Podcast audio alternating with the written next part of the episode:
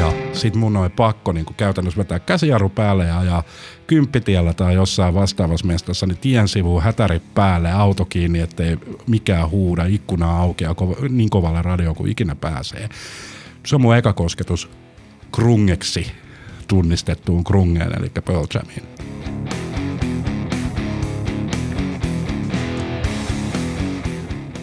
Toi oli tämän jakson vieras Pete Erkintalo, joka koki Pearl Jamin tulon vahvasti. Tämä on podcast 90-luvun alun vaihtoehtorokista ja etenkin siitä, miten se muutti maailmaa. Ja tämä on rakkauskirja aikakaudella, jolloin ulkopuolisuus oli siistiä ja kasarin kiiltokuvamaailma muuttui ihan hetkessä vanhanaikaiseksi. Tämä on Kaikki rakastaa Ysäriä. Ja mä oon Henri Lehto, aikaan, jolloin telkkarit oli paksuja ja mä ohut.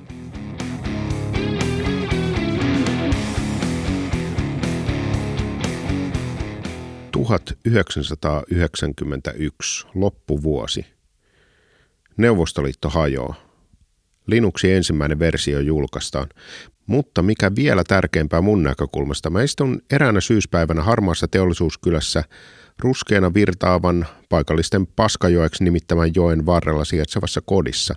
Ja mun huoneen nurkassa on 14-tuumainen korealainen kuvaputkitelevisio – sen telkkarin pikavalinta numero kolme nappi on rikki ja no itsestäkin tuntuu aika puutteelliselta. Mutta yksi tärkeä asia on kuitenkin maailmassa kohdallaan.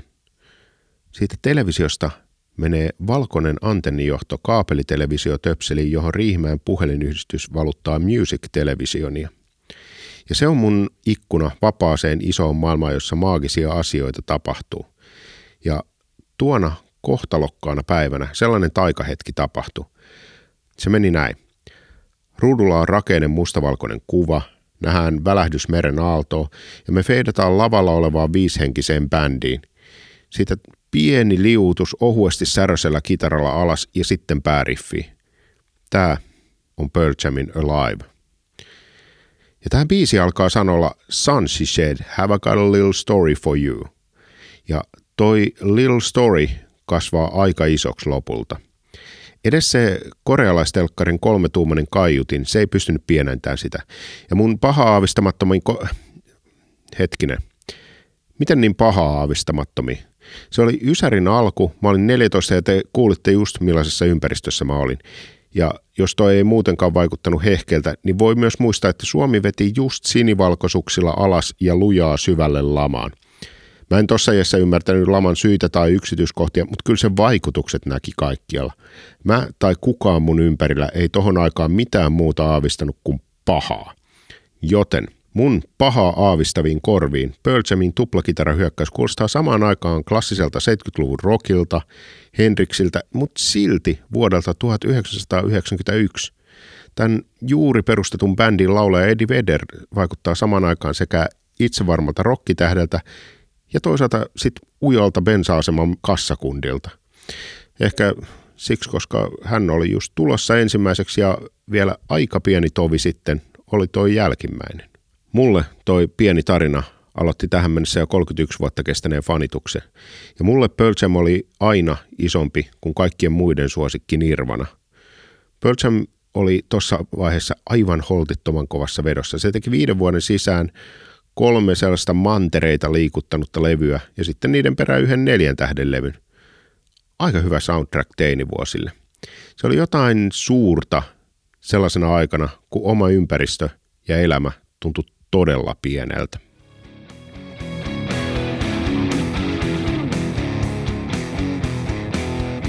Tässä jaksossa vieraana on kohta tarkemmin esiteltävä Pete Erkintalo. Ja tämä jakso on lukuisista editeistä ja aikamoista tiivistämistä huolimatta, niin tämä on tavallista pitempi, koska tämä on reilu puolitoista tuntia vaahtoamista siitä, kun kaksi harmaantuvaa miestä fiilistelee, kuinka Ysärin alussa joku musiikki pysty tuntuun siltä, miltä mikään ei ole ikinä sen jälkeen tuntunut.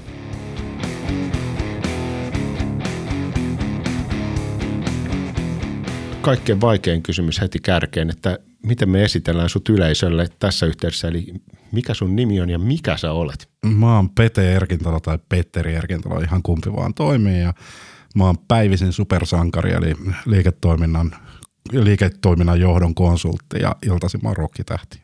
All right. Siinä on a- aika, aika kovat niin kuin lähtökohdat.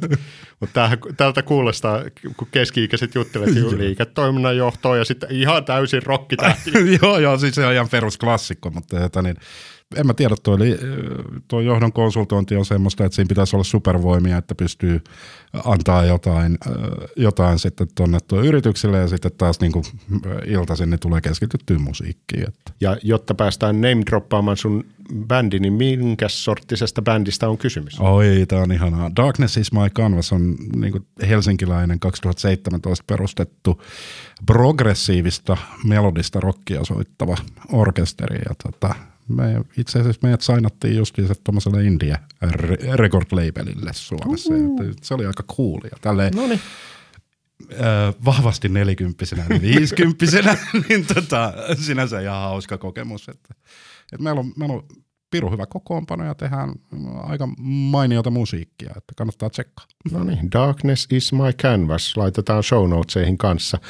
Jotta me ymmärretään meidän maailma, äh, taustamaisema tälle keskustelulle, niin millaisessa ympäristössä sä elit Ysärin alkupuolella? Mä asuin Hämeenlinnassa tuossa äh, Hyväveliverkoston luvatussa kaupungissa ja, ja tota, me oltiin muutettu sinne toi mun Fajan töiden perässä joskus kasarilla ja tota, mm, siinä vaiheessa mä olin päässyt jo sisäpiireihin enkä puhunut niin voimakasta slangia, niin mulla, mulla on jo kavereitakin siellä ja Ysärin alussa mä olin pitkätukkainen ruutu flanellipaitaan pukeutuva pillifarkuissa kulkeva pikkusen liian laiha juniori. Nythän ei voi puhua siis liiasta laihuudesta tietenkään tässä vaiheessa ikään. Mutta Kyllä, mi- minä vuonna sä oot syntynyt? Mä oon 72, eli mä olin silloin 19, 91.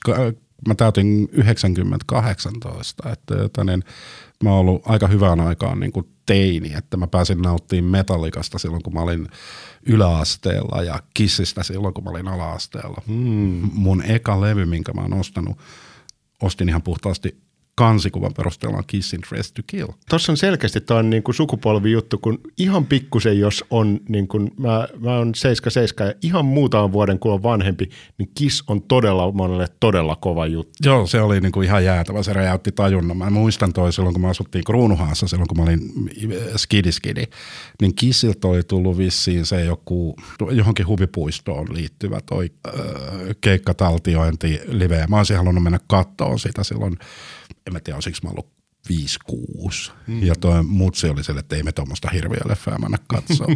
ja sitten toi niin kuin Kissiin liittyy vielä ylä, ala-asteelta semmoinen, että jota niin Kiss julkaisi, oliko se 83 Likitapin. Mm. Ja tota, äh, mun äiti ei antanut kuunnella sitä himassa, niin mä kävin aina kaverilla kuuntelemaan sitä. Joo, se on, se on, siinä, siinä joku voi löytää jonkunnäköisiä niin kuin seksuaalisia ala, alasävyjä. Niinkö? jos, jos oikein kurkkii. Jos oikein kurkkii, niin kuin mistään Kissin biisistä Love Gun. ei, ei ole ollenkaan mitään sellaista. Olikohan se Ismo Alanko, joka totesi, että ei ole kuin kaksi, kaksi aihetta, rakkaus ja kuolema. Ja Jep. Kiss on aika hyvin pitäytynyt tuossa noin. On. Missä vaiheessa sitten Kissistä tuli niin kuin seuraava askel, että sitten lähdettiinkin jyrkempään musiikki. Mä tässä julmasti kategori- kategorisoin Kissin tällaiseksi niin kuin vähemmän jyrkäksi. Uh, Creatures of the Night ei lukuun mutta se onkin vähemmän jyrkkää. Mm. Mutta, niin, mm, mä luulen, että se oli jossain kuudennella – Mä otaksun, että kuudennella se jyrkempi taisi olla jotain Iron Maidenia, mä luulen.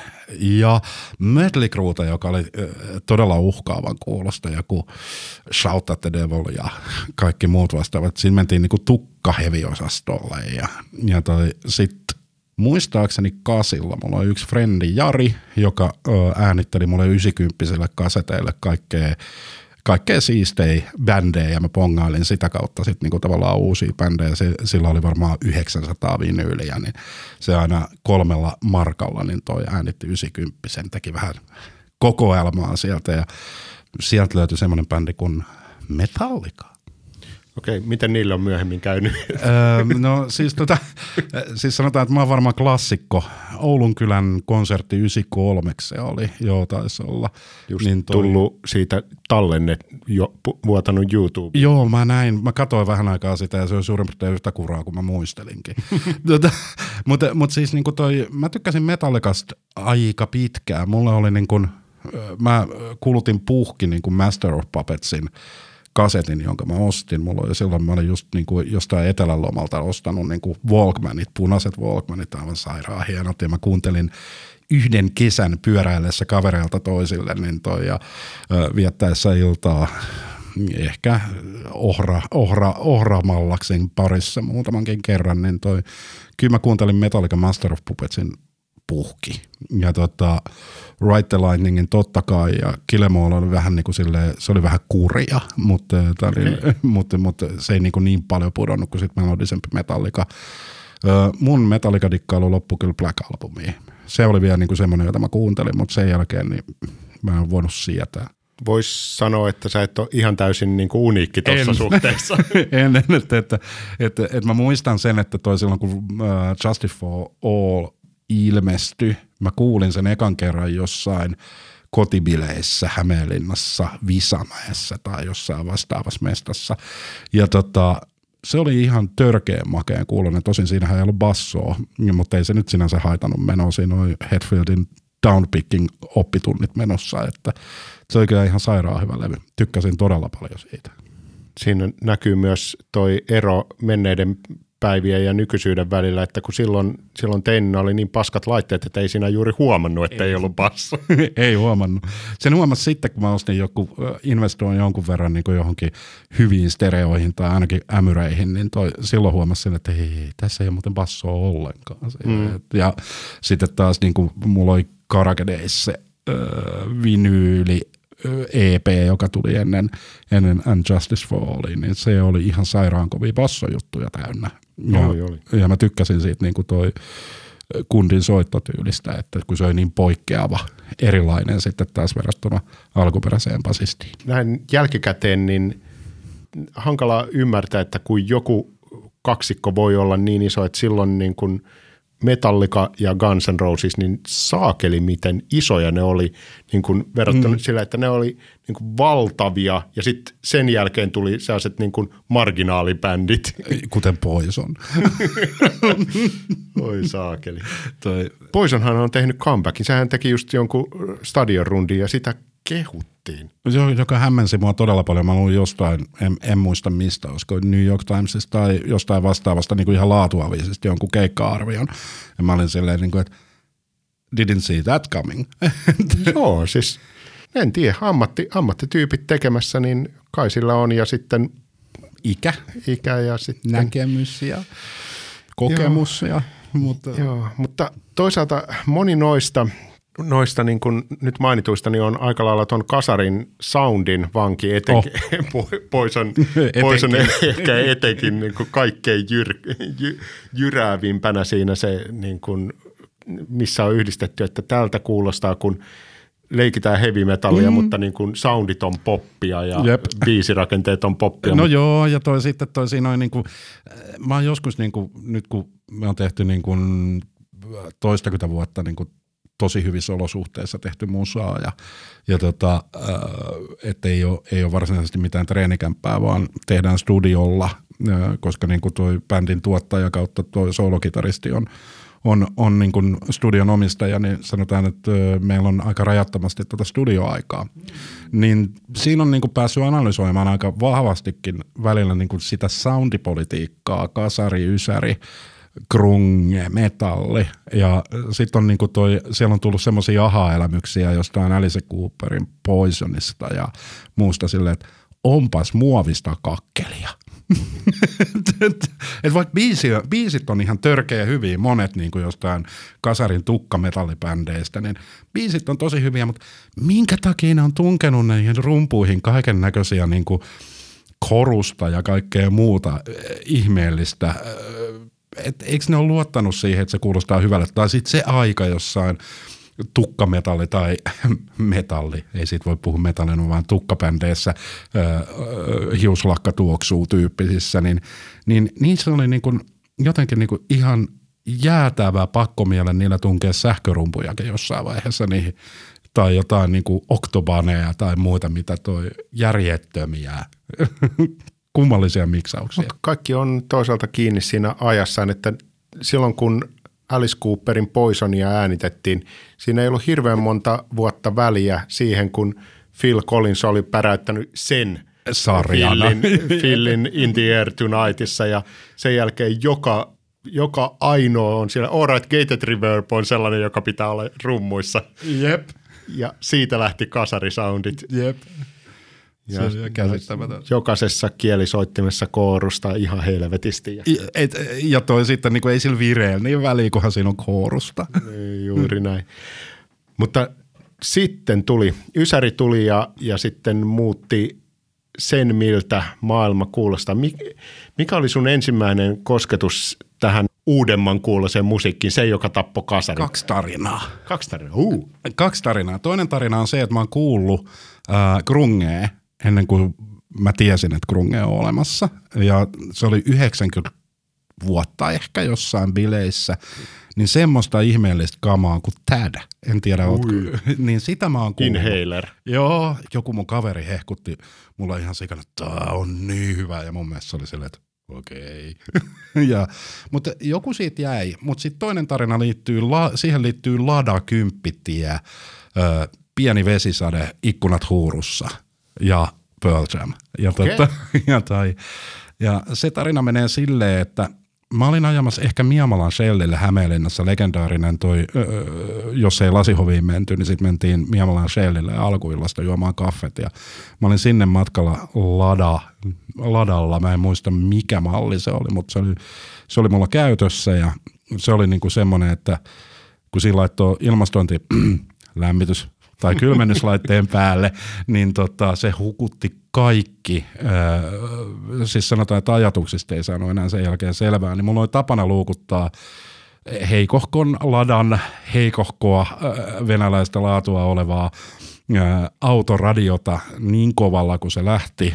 Ja sitten tuli toi, sieltä toi kuulu semmoinen kummallinen niin kuin toi intro biisi ja sitten alkoi laulu ja siinä sanottiin jotain semmoista, että son, she said. Ja sit mun oli pakko niin käytännössä vetää käsijarru päälle ja ajaa kymppitiellä tai jossain vastaavassa mestassa, niin tien sivuun hätäri päälle, auto kiinni, ettei mikään huuda, ikkuna aukeaa kova, niin kovalle radio kuin ikinä pääsee. Se on mun eka kosketus krungeksi tunnistettuun krungeen, eli Pearl Jamiin.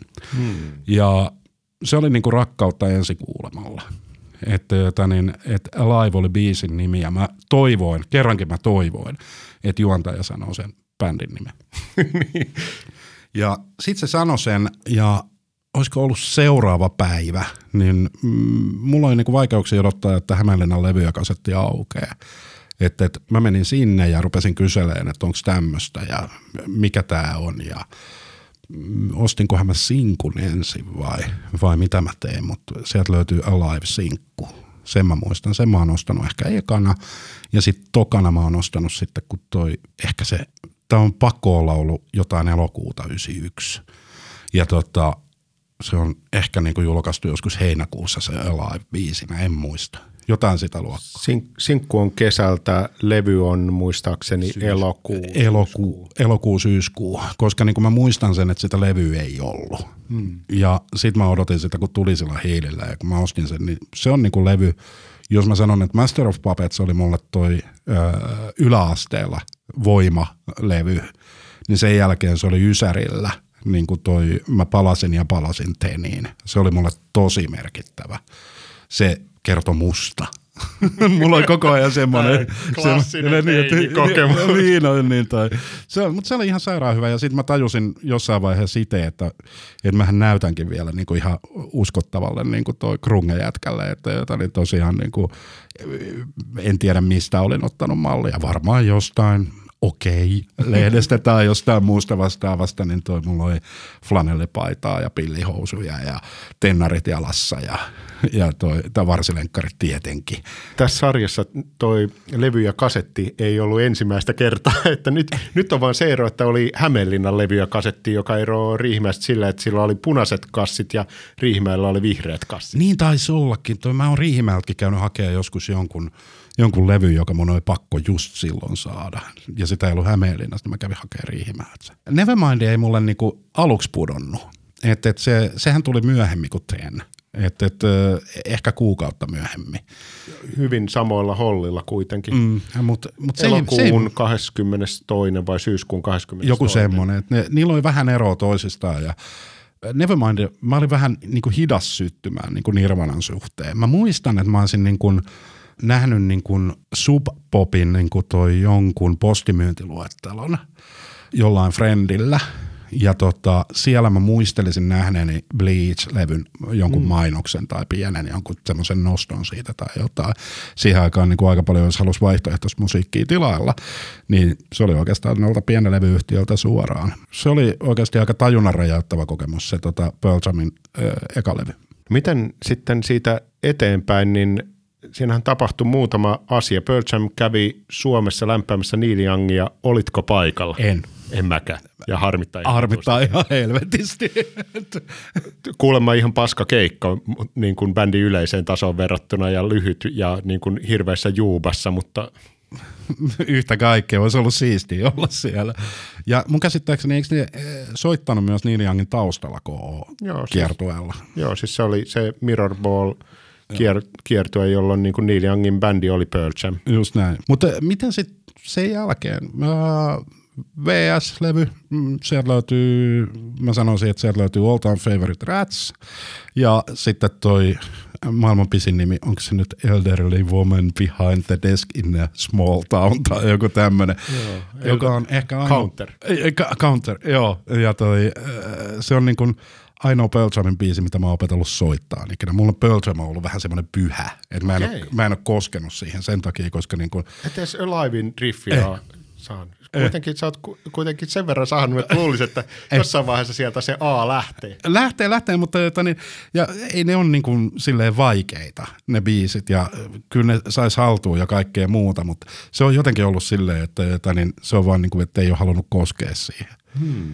Se oli jotenkin niin kuin itsellä semmoinen, se oli niin kuin semmoinen pyhä mm. objekti, johon ei saa koskea, että siitä pitää vain nauttia. Ja se on niin kuin oikeasti se muutti niin kuin aika paljon niin kuin ajatuksia, kun mä olin sitä ennen ollut kuitenkin niin kuin enemmän metalhead, niin kuin kaikki Hämeenlinnassa tahtoi olla. Ne oli joko metalheadia tai sitten ne soitti suomirokkia.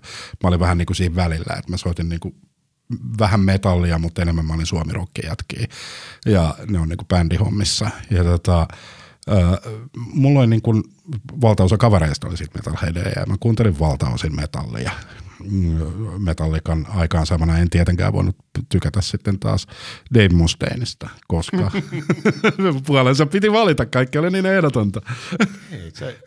tämä, tämä oli uutta, koska niin kuin ainakin, ainakin niin kuin tuossa 22 kilometriä etelämpänä, niin sie, siellä oli niin kuin automatiikka, että jos tykkäsit metallikasta, niin tykkäsit myös Megadethista. Ei, se, siis monella, niin kuin, monet frendit tykkäs molemmista, mutta jota itsellä oli silleen, että metallika ja Megadeth, niin se on vaan imposter. ja, ja tota, sitten niin kuin taas, kumpi on kestänyt enemmän ajan, hei, ajanhavinaa, niin kyllähän niin toi Megadeth on huomattavan paljon uskottavampi nykypäivänä musiikillisesti ja ö, biisillisesti kuin Metallica toisaalta molemmat noista on dipannut parikymmentä vuotta välissä aika kova. Oh, oh, oh, oh. Jos verrataan sinne jonnekin niin kuin Megadethin kulta-aikoihin, niin, niin onhan se vähän surullista kamaa. Siellä oli ihan hirveätä kuraa. Sitten sit vähän tultiin, tultiin takaisin sellaisia mitään sanomattomilla levyillä. Nyt sitten viimeinen, niin saa kyllä, sehän on ihan, ihan se on hyvä pätevä. levy. Se on levy, hyvä levy. Siis niin. se on varmaan 15 vuoteen niiden paras levy mä luulen, että sä, sä voit mennä ihan niin kuin Ysärille Countdown to Extinctioniin asti. Että. Et löytyy yhtä vahva. Niin. No, mutta se on, se on niinku toi ollut jännä ja sitten toi niinku, sit, se on vähän sama juttu kuin sitten taas silloin kun oli ala-asteella, niin oli tämä Dingo versus Yö vastaan aset, vastakkainasettelu, että jos sä tykkäsit työstä, niin oli vähän noloa tykätä sitten tavallaan dingosta. ja mä, mä ymmärrä, ei niissä mitään järkeä niissä vastakkainasetteluissa ollut. Mutta ei, se ei ollut vielä niin kuin lähellekään yhtä kova vastakkainasettelu kuin Ysärillä oli sitten niin kuin Hevanderi vastaan Eurodance. No joo, no joo, siis se on ihan totta. Mikä sun suhtautu? Tämä, oli niin kuin nimenomaisesti pyydetty kysymy- kysymys. Niin kuin, tähän mennessä sarjaan tulleita yleisökysymyksiä on yksi. Ja kysymys on, mikä on sun suhtautumisesi Jaalingiin? Öö, siis pakko sanoa, että toi Alice in Chains on öö, kuulunut inhokkeihin johtuen KO tavasta laulaa ja, ja toi muistelisin, että sä puhuit jossain noista podcast-jaksoista siitä, että Vederillä on hyvin vähän sitä. Ja, ja mä oon kyllä samaa mieltä, että se on niin kuin lausunut hirveän selkeästi englantia niin kuin, tämmöisen niin kuin suomalaisen punaniskan, äh, niin kuin toi, että on saanut sanoista selvää jo silloin nuorena. Pois niin, lukien Yellow Led Petter. Joo, no joo, voi morjas. mä, en ole, mä en ole varma, saako se itsekään selvää siitä. Ei, ei saa. Mutta mut se oli niin kuin toi, mä, mä, mä oon varmaan ainoita, en tiedä, tai en tiedä onko se ainoita, mutta jota Alice in Chains oli mun mielestä niin kuin, onhan niillä jo Rooster ja Man in the Box ja tosi paljon kaikkea niin kuin hyviä biisejä, mutta mä en tykännyt siitä en yhtään. Mm. Et, et se oli just silleen, että joku laittoi jossain bileissä tai illanistujaisessa Alice in Chainsia soimaan, niin poistui huoneesta. Mä, mä, mä, mä, mä en vaan niin kuin jotenkin jaksanut sitä, kun se, se oli vaan jotenkin niin tunkkasta. Onko tilanne muuttunut nyt, kun äh, jarlausprosentti on pienentynyt Duvallin aikana? Niin... Mä en ole kuunnellut ollenkaan. Aha. Mä oon nähnyt jotain keikkapätkiä ja siis se kuulostaa paremmin. Mutta se, se eka levy, niin ton Duvallin kanssa, uh, Black Turns to Blue taitaa olla nimeltään, niin se on kaikin puolin niin kuin, se on ihan saakeli hyvä levy. Silleen, että mä olin täysin valmis dumaamaan sen ja sitten kun kuulin, niin mitä helvettiä, että nämä onnistuivat. Kaikki niin kuin oli, oli niitä vastaan. Koko maailma oli valmis lynkkaamaan Joo. sen ja – sitten yhtäkkiä, että oh, okei. Tästä. Täytyy ottaa haltuun sen, täytyy antaa mahdollisuus. Kyllähän mä niin kuin siis silleen on kuunnellut sitä vuosien saatossa, mutta en mä, mä en ole kyllä niin kuin silleen syttynyt siihen ikinä. Mitäs sitten nämä muut Jarl-sankarit, Stone Temple Pilots ensimmäisenä tulee mieleen, joka jarlas koko uran läpi? No siis sehän on ihan mahtavaa jarlausta ollut koko uran, mutta se ei jostain syystä, niin se ei ärsyttänyt mua niin paljon. Että oliko se sitten että se, että niillä on vähän nopeammat tempot biiseissä tai jotain, että se ei kerinyt jarlaamaan ihan niin hirveästi. Että et, et, et, et, mutta se oli vähän semmoinen, että se oli niinku melkein hyvä bändi. Et se oli aina vähän semmoinen, että, mutta jengihän äh, dissas niitä tosi paljon verrattuna niin kuin sitten taas Alice in Chainsiin ja moniin muihin. Mä en oikein ikinä päässyt perille, että miksi. Mä luulen, että ton niin kuin Plush-videon ja biisin yhdistelmä Joo, oli sellainen, että kun se oli – se video oli niin paint by numbers Eddie Vedder ja sitten se alkaa. Joo, totta muuten, nyt kun sanot.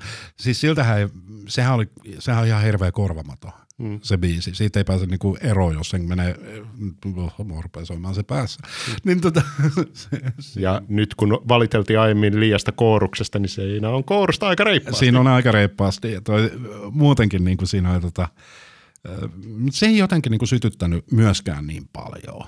Et sitten taas kun verrataan, mä oon vähän myöhäiserännyt niin kuin Nirvanan suhteen, että mulla meni kuitenkin kolme neljä kuukautta ennen kuin mä rupesin ymmärtämään sen niin kuin Nevermindin merkityksen.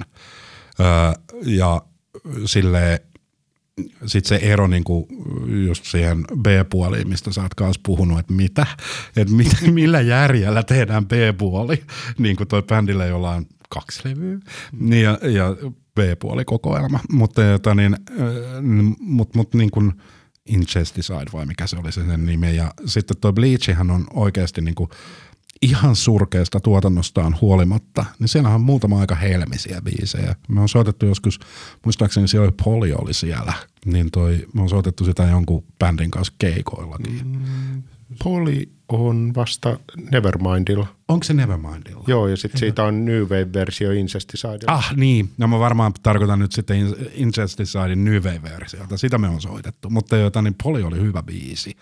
Ja, mitä siellä oli? Siellä oli Mutta kaikki on soittanut, soittanut polia, niin polia teini-ikäisenä niin 90-luvulla syyllinen. Vahvasti. tuota, Mutta se on hyvä biisi. Ja sitten toi, niin toi Bleachilla oli, ö, oliko se ihan Labbas vai mikä siellä oli, niin se oli jotenkin kiehtova biisi, vaikka siinä ei ollut mitään tolkkua.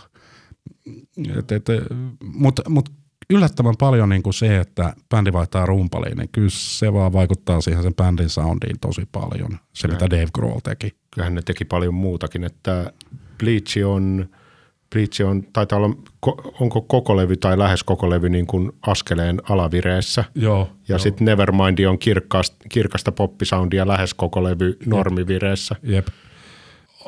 Täytyy kyllä sanoa, että Week, eikö se ollut se, joka sen tuotti sen levyn, joo, niin toi kyllähän niin kuin sen nerous kuului jo silloin. Et, et, Kobainhan vihas, mutta sitten yleisö rakasti. Just näin. Et, et. Sanoisit, että niin kuin, tämä levyhän jälkikäteen kuunneltuna kuulostaa Mötley Crue-levyltä. no joo, voi olla, että ei se ollut ehkä sitä, mitä Kurt halusi ja sitten toi, mitä se, mitä se sitten loppujen lopuksi aiheutti sen mielenterveysongelmille ja muille sitten vielä lisää, niin hän oli ehkä se ihminen, jonka ei olisi tarvinnut olla tähti. Viimeinen kirjoitus aika lailla totesi, mm. että mä en oikeastaan halua olla tähti, että mä en ole mikään Freddie Mercury, joka saa virtaa tästä. Mm, se päinvastoin. Että, että niin kyllähän se näki, että se oli aika, aika romuna siellä. Mä jonkun jonkun keikkataltion, niin sieltä aika loppumetreiltä nähnyt, niin kyllä se aika huono sapessa on ollut kuitenkin, niin toi, jos puhutaan niin Nevermindin merkityksestä niin tolle musiikkigenrelle kokonaisuutena, siitähän tuli genre ja kaikki mm. halusi tehdä grungea.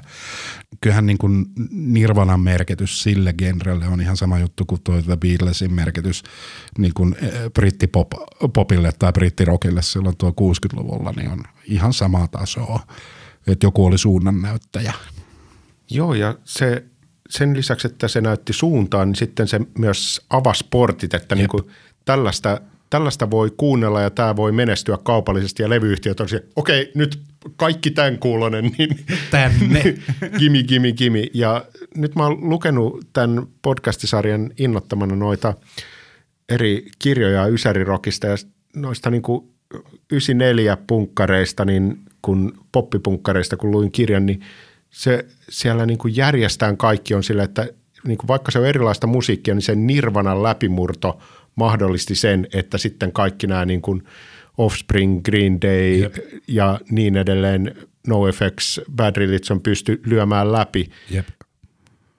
Ihan vaan se, että niin kuin tällä, tällaista kamaa voi näyttää MTVllä ja kannattaa näyttää MTVllä, koska skidit ostaa. Niin, no mieti jotain basket casea niin kuin Green Dayn, äh, olikohan se nyt, no se oli ehkä läpimurroina niiden sen levyn äh, Dukeen biiseistä, mutta jota niin, toka, toka sinkku, mutta selkeästi isoin ja kuunnelluin. Joo, niin se oli tota, eihän semmoista voinut kuvitellakaan viisi vuotta aikaisemmin.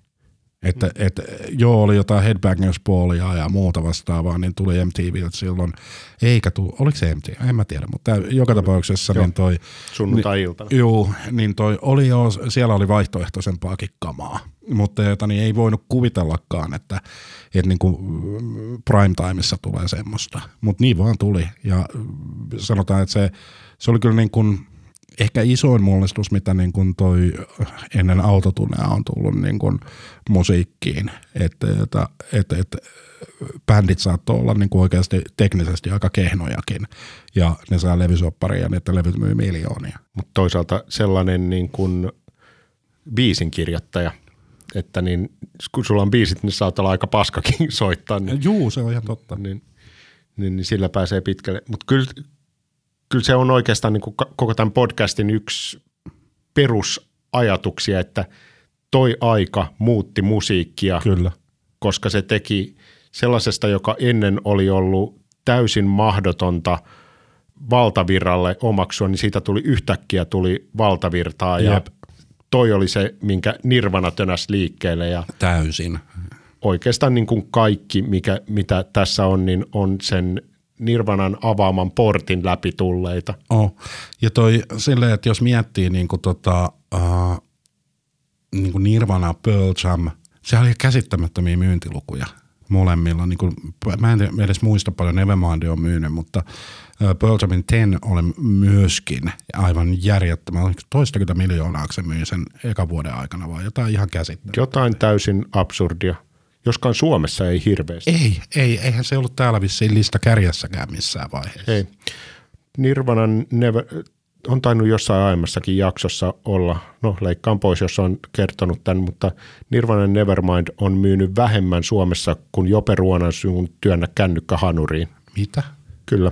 Tämä on tarkistettavissa netin IFPin, IFPin tilastoista. Käsittämätöntä. No en mä tiedä, toisaalta Jope on kova. no joo, mutta ei noin kova. et, et, et, joo, mutta, mutta silleen kun sä kysyit noista niin kuin aikaisemmin, niin noista niin kuin Pearl Jamin levyistä, niin sittenhän tuli, oliko se jotain 94, 95, jotain semmoista tuli Vitalogi. 94. Joo, niin tota, se oli vähän sitten niin kuin, että jos, jos VS oli erilainen verrattuna niin kuin Teniin, VS oli niin kuin semmoinen, että selkeästi rutinoituneempi, kehittyneempi bändi, joka oli löytänyt yhteisen tavan tehdä biisejä. Kun sitten taas niin kuin, näähän oli niin kuin enemmän, ehkä ne Tenin biisit oli semmoisia, en mä tiedä, vedoksia vielä jossain määrin siitä, mitä Pearl Jam tulisi olemaan myöhemmin. Et, et, tokihan siinä on niin kuin se, että niin kuin, nämähän oli aikaisemmin valtaosa jätkistä soittanut kimpassa, ja eiköhän noistakin biiseistä osa ollut Mavella Bonille tarkoitettuja ja ainakin niin kuin tämmöistä mä oon kuullut. Mutta, no, ainakin siltä kuulostaa. Jep. Ja tota, VS oli selkeä irtiotto ehkä siitä niin kuin soundimaailmasta ja siitä, se oli aika tuotettu levy kuitenkin, mutta ainakin rumpusoundit on niin kuin ehkä maailman isoimmat. Ja kaikessa on ihan helvetisti reverbiä. Jep, se on, niin kuin se, se, se on iso se soundi. Mm.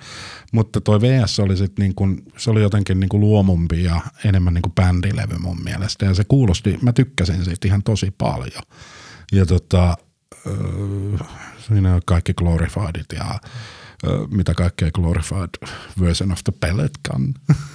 Joo, se, kun jälkikäteen muistelee, että miltä silloin tuntui, niin silloin musta tuntui siltä, että niin kuin kaikkein parhaat biisit on Tenillä ja kaikkein paras levy on Versus. Että, Sä voit olla ihan oikeassa tossa. Että se niin kuin oli hittiä hitin, hitin perään, mutta sitten Versus kuulostaa vaan just siltä, miltä niin kuin sen ajan levyn pitää kuulostaa. Se on tosi niin kuin elävä levy. Mä tykkäsin siitä tosi paljon. Ja tykkään vieläkin, mä palaan siihen aina, siis sanotaan, että kyllä mä Teniä kuuntelen, jos katsotaan niin jotain tilastoja, niin kyllä mä varmaan Tenin kuunnellut kaikista eniten niin kuin Pearl Jamin levyistä. Vitalogi sitten oli taas, siinä oli, siinä oli Hail Hail ja Spin the Black Circle ja mitähän kaikkea muuta siinä oli. En muista kaikkia biisejä ulkoa, mutta, mutta se oli Heil, outo. Heil Heil on seuraavalla. Ei kun seuraavalla, joo, niin onkin, mutta toi Spin the Black Circle oli siinä ainakin. Joo, se oli ensimmä, eka, ensi, sinkku. eka sinkku. Joo, ja se oli vähän sellainen, että mitä täällä tapahtuu, kun vertas kahteen edelliseen levyyn. Mä en oikein ymmärtänyt sitä biisiä. Ja en mä Vitalogyä mä en ole kauheasti kuunnellut. Uh, toki mä oon sen pakolliset varmaan 400 kertaa sen kuunnellut vuosien aikana, mutta, mutta niin, siis silleen suhteutettuna – muihin, niin se on vähän ollut semmoista skippaamista se levy. Uh, Siin, siinä levyssä kyllä näkyy se, että ne selkeästi ha- näkyy, että niin kuin, okei, okay, että tyypit on siellä, että meillä on riittävästi feimiä ja massia, mm. että nyt me voidaan niin kuin rätkiä, että niiden ei olisi mikään pakko ollut laittaa Bugsia kuudenneksi biisiksi tai päästä Hey Foxy Mop Handle Mamaa lähellekään levyä. Jep. Ja noin kaksi biisiä on muuten sellaiset, jotka on aikanaan, kun osti sellaisen CD-soittimen, johon pystyi ohjelmoimaan, että skippaa joka kerta nämä biisit. Jep. Ei mulla ole kovin monta biisiä, mutta noin kaksi on siellä. Ja sitten tuli vähän hitosti parempi levy sen jälkeen, kun ton ohjelmoinnin teki. Joo, ja to, palataan tuohon toi parempiin levyihin kohta, mutta jota niin Yieldi, uh, siitä mä tykkään edelleen. Se on jotenkin aikuinen levy jo. No Code oli vielä välissä. Joo, niin on, mutta jota, niin No Codeista mulla ei ole niinku mitään muistikuvaa semmoista. Hail, hail. no niin, mutta niin, siinäpä se melkein onkin niin kuin sen suhteen. Sitten toi Binaural tuli vissiin, eikö se tullut Yieldin jälkeen? Joo. Niin toi, siitä mä tykkäsin kanssa aika paljon. Sekin oli niin kuin aikuisempi levy, että selkeästi bändi oli löytänyt sen oman että mitä ne haluaa sanoa. Mm. Ja mä tykkäsin siitäkin. Ei sieltä nouse niinku yksittäisiä biisejä noista monista levyistä nouse sillä tavalla, että toi on ihan mahtava biisi, vaan ne on niinku tasaisia hyviä levyjä kaikki. Mm. Ja silloin rupesi kuuleen sitä, että Pearl Jam on yksi bändeistä, mikä pitää nähdä. Mm. Toteutui 2014. Tukholmassa, Friends Arena. Kyllä mullakin aika kauan meni. Milloin se oli ihan niin kuin riittävän monta kertaa, kun tuli uutiset, että no ei tullut tälläkään kertaa Suomeen, niin sitten sit jossain vaiheessa vaimon kanssa vaan todettiin, että no niin nyt, jaha, mistä Tukholmassa olisi, niin olisi muuten Berliinissä, ja mennään Berliiniin. Joo, siis toi itellä oli myös se, että odotti joka vuosi, että tulisi mm. Pearl Suomeen, niin voi mennä. Mutta ei, ja tuleeko se ikinä Suomeen? Mä en usko. Se on ehkä liian iso tässä vaiheessa, että, että niin se, tai siis ei riittävän iso, että se vetää Olympiastadionin tukkoon, mutta liian iso, että niin... Jäähalli. Niin. Mm. En mä tiedä. Ja sitten kun se on aina tämä logistinen ongelma, toi Perkuleen Itämeri, niin... Jep. Ja nyt kun ei saa halvalla kamaa, äh, kamaa niin kuin toi äh, lavarakennelmia ja muita Venäjältäkään, niin, mm, niin nostaa niin kuin Suomessa näiden festareiden kustannuksia aika paljon. Aa, mä en ole ikinä ajatellut tota näkökulmaa. Joo, siis mun käsittääkseni niin kuin se on ollut aika merkittävä niin kuin apu Suomelle niin kuin jossain vaiheessa, niin toi lainata backline-kamaa ja muuta ähm, saastaa tuolta toi Venäjän puolelta. Okei, nyt on oppi, oppinut taas uutta. Näin, näin iso pojat kertoo. Mä en tiedä sitten mikä on totuus, mutta... No, tämä on keski-ikäisten miesten podcasti, niin jos jotain sanotaan, niin se on totuus. se on totuus, jälkeen. selvä. Mennään Täällä ei kyseenalaisteta itseään. mutta, mutta silleen kun piti noista toi hyvistä levyistä puhua, niin toi uh, Melancholia Infinite Sadness uh, olisi varmaan maailman paras levy, jos sieltä olisi pudotettu 6-7 biisiä pois. Jännä, että sä niin kun, tullen tuolta grunge-soundista, niin sä valkkasit ton, etkä niin kuin Siamese Dreamia, joka on paljon enemmän grunge-soundinen levy, se, ja jonka yhdeksän, yhdeksän ekaa biisiä ihan törkeen kovia. Sitten kolme vikaa me. No siis siinä on, Siamese Dreamsissa on ehkä se, että mulla meni ihan tosi paljon aikaa tottua Billy Corganin laulusoundiin. Mulla meni ihan sikakauan, että, että niin mä oikeastaan niin pystyin turruttamaan itseni siltä vasta niin sen mainstream-menestyksen kautta, joka tuli Melonkolilla. Että, että niin, et sen jälkeen mä rupesin hiffaan sitä niin biisin tekijänä. Mutta mm. tosiasia on se, että, että, niin, että Siamese Dreamsilla on huomattavan paljon paremmat biisit kuin sitten taas niin kuin mainstream Saksissa. Mm. Mutta onko siis nämäkö teki kans paluun nyt, eikö tehnyt? Joo.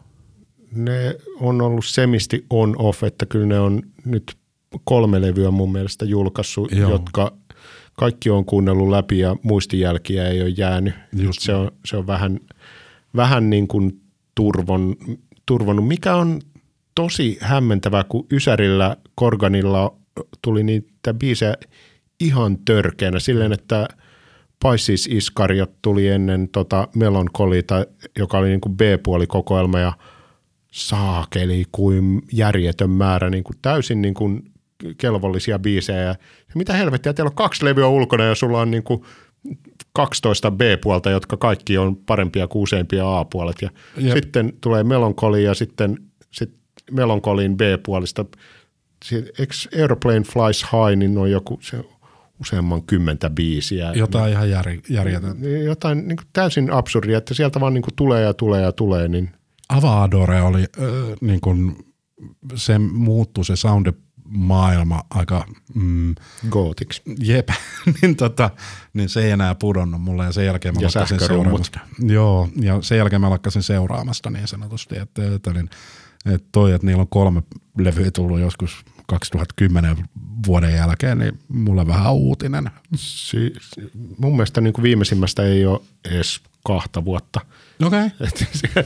sieltä on, no mutta sä et ole kyllä missannut hirveästi vaikka niin kuin. kyllä ne on pakko kuriositeettina kuunnella. Joo, ja kun niissä on myös se, että kun ei ne ole huonoja, ne on vaan niin kuin siellä meh. Mm, ei tunnu missään. Niin. Tota... Ja sitten kaikkea vertaa siihen niin kuin Ysärin huippukohtaan, niin tämähän vähän näissä niin kuin myöhempien aikojen pöltsämeissä, että mikä sun suhde myöhempien aikojen pöltsämeihin on? Onks niitä? Tuota, toi, siis sun täytyy heittää esimerkkejä. Mä oon, tota, mä, mä oon niin kun jossain vaiheessa, niin äh, mä muistan nähneeni äh, joskus silloin, äh, olisiko ollut, otan kirosanan, eli Creedin esille. Ja, Okei. ja tota, Jarlingista puheen ollen. Jar, Jarlingista puheen ollen. Öö, mä kuulin jonkun niiden biisin joskus silloin, olisiko se ollut niiden ekalta vai tokalta levyltä, joku biisi tuli. Ja mä vaan totesin, että tuo kaveri on muuten Eddie Vedderinsä kuunnellut. ja tota, törkeä hyvä ääni, ei siinä mitään. Ei niinku kahta sanaa, etteikö olisi hyvä, hyvä laulu, laulaja ja ihan hyviä biisejä ja kaikkea muuta, mutta jotenkin se ei uponnut mulle yhtään. Et se oli niin kuin mun mielestä semmoinen niin feikki krunge öö, ihmeellisillä metallikitaroilla. Se oli aika kökköä mun mielestä aina. Hyvin laulettu, ei siinä mitään ja ihan hyviä biisejä, mutta en mä nyt tuommoista soundipolitiikkaa olisi siihen valinnut. Sitä on aina vähän, vähän niin kuin dissattu samaan, samaan tapaan kuin Nickelbackia, että se on jotenkin niin kuin crunchin Nickelback. Joo, Nickelbackista on pakko sanoa se, että, että, niin, että, että ne on kääntänyt ihanasti sen voimavaraksen, että kaikki vihaa niitä. Mm. Siin, mitä ne on mennyt, 50 miljoonaa levyä? Ne voi pyyhkiä kyyneleet niihin 50 miljoonan levyn rojaltiin. niin voi. Et, et, mä en tiedä, onko se, niistähän vuosi, äh, en mä tiedä, vuosi, kaksi sitten vuosi niiden joku demo ajalta ennen niiden nickelbackistymistä, niin tota, vuosia. Se oli ihan coolia kamaa. Että ei ollut ollenkaan sen, sen tyyppistä laulantaa, mitä herra Groger äh, nykyisin harrastaa, mutta, niin, mutta ne voi nauraa matkalla pankkiin. Et, hieno, hieno, hieno ura. Niin ja kai, kai sellainen niin kuin erilainen estetiikka tois, toisiin uppoo eri tavalla. Että. Joo, mutta tota, se. Mä en ymmärrä, mitä siitäkin tuli niin kuin maailman vihatuin bändi yhtäkkiä. Että. Niin, siinä on, siinä on samaan aikaan, kun on riittävän suosittu ja sitten on joku, johon tarttua. Jep. Niin. Mutta se, se, se, se olisi ihan oma podcast-sarjansa, niin tuo lähteä selvittämään, miksi Nickelbackista tuli niin vihattu. Niin, tällainen niin kuin vihatut, vihatut bändit, että niin kuin aloitetaan Nickelbackista seuraava jakso, Limp Bizkit. Limpiskit. tota, Tässäkin sarjassa sitä on puolusteltu use, useassa kohtaa. Ensimmäinen levy instrumentaalinen olisi solidi. Se olisi oikein hyvä. Tota, ää, mä, tässä joku kerkisi jo mainostaa kanssa, että on ostanut tuo ihan vastalauseena piraattina jotain, jotain levyjä joskus aikanaan jostain lomilta. Niin mäkin. Limpiskitin nu, sen ekan levyn, mä oon ostanut sen tota, tuolta tuota Virosta Mustamäen torilta. Okei. Okay. Durst kumppaneineen jäi, jäi, jäi grameksit saamatta. Joo, mä, siinäkin on jännä se bändi, kun mä niinku vähän niinku tykkään niistä välillä. Että ne on Really? niinku silleen, että mm, joo, ihan alright. Mutta kyllähän ne niinku on ihan sysi kauheata kamalaa kakkaa suurin osa niiden kappaleista. Jo, miksi kukaan voi tehdä niin huonon version The Whom biisistä? Se väliosa, jossa on se niin kuin tietokoneääni. se, se on ihan kammottavaa kuraa. Mutta, tota niin, äh, mutta, mutta en mä tiedä, se oli ehkä, ehkä aikansa nirvana monessa mielessä. Mm. Et sehän toi niinku tämmöisen nu-metallin. Toisaalta Korni oli pari vuotta aiemmin Oli ja jäätävä. päräyttänyt portit auki. Ja, Jep, Kornha on niin kuin, mutta mä kuulen siinä aika paljon krungea. hmm, Mä, mä kuulen siinä yllättävän paljon krungea nimenomaan semmoisessa niin kuin, Krungehan oli niin kuin ehkä semmoista emotionaalista ja niin kuin toi omasta Ah, nä- niin, näkökulmasta asioiden niin kuin sen synkkyyden tuomista pöydälle ja kaikkea, kuin huonosti mulla menee ja sille countrya, mutta säröllä. Niin tota, mutta mut siis niin kuin, äh, Kornhan äh, siis mä, mä kuuntelin sitä yhteen väliin tosi paljon, kun mä ajoin päivittäin niin kuin stadiin töihin Hämeenlinnasta ja Kornia mä kuuntelin ihan älyttömästi silloin. Ja sit mä löysin, äh, olisiko ollut Napsterin kautta sitten aikanaan äh, Slipknotin tai jotain muuta vastaavaa. Ja äh, se on toinen sitten taas, joka on niin kuin itsellä pyörinyt tosi paljon. Mutta, niin, mutta silleen, että kyllä niin kuin jos pitää mainita, että mitkä kolme tai neljä bändiä on eniten merkannut itsellä ö, vuosien saatossa, niin kyllähän niin kuin Guns N' Rosesin Appetite for Destruction on järkyttävän kova levy. ja järkyttävän hieno levy. Jos on syntynyt vuosien 70 ja 90 välillä, niin ei ole mitään muuta vastausta kuin toi. Ei. Sitten toi niin kuin, vähän sitten toi niin kuin vanhempana teininä, niin kyllä niin kuin mulle Pearl Jamin Ten mm. on, on, on niin kuin tosi merkittävä levy. Öö, sitten niin kuin, sit meneekin niin kuin ihan tosi pitkä aika ennen kuin tulee niin kuin, joku Slipknotin Iowa on ihan törkeän kova levy. Aika moni noista levyistä on sellaisia, jotka on niin jotka on just tällaisia, että ne potkaisee portin auki, että tällaista, tällaista soundia ei ennen ollut, nyt on tällaista soundia. Tai estet, on, on Gruntsissa vahvana se, niin kuin, että pelkkä soundi, vaan myös se estetiikka, se Kyllä. Wow is me ja, ja ylipäätään se niin kuin flanellipaidat ja likaset tukat. Niin. ja, ja yleisön kanssa niin kuin ihan erilainen kontakti kuin rokkitähdillä oli aikaisemmin, mm. että yleisölläkin oli merkitystä siinä niin kuin niille sanotaan soittajille. Mm, Paitsi, se, että vähän hävettää olla rokkitähti. Niin, että ollaan niin kuin, ei mä oon mä vaan, että samaa leipää mä syön. Mm. Et, et, jonka mun mielestä Pearl Jam on vienyt tosi pitkälle. Se on kun oli se Ticketmaster Skaba, niin ne kyllä otti taloudellisesti ja suosiossa niin kovaa turpaan siinä – että ei ollut mitään rajaa, että ne tosi pitkään oli, että ne ei pystynyt Jenkeissä soittamaan käytännön lainkaan. Jotain parkkipaikkakeikkoja ne kuulemma teki ja jotain mm. semmoisia, että ne myi itse lippuja. Sille mitä?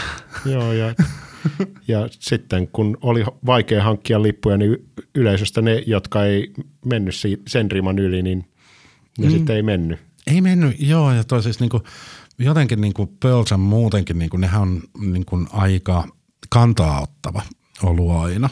Ja, tota, ja monet puhuu, että se on päälle maalattua, mutta mun mielestä se on ollut, mä oon kokenut sen aitona välittämisenä tietyistä asioista.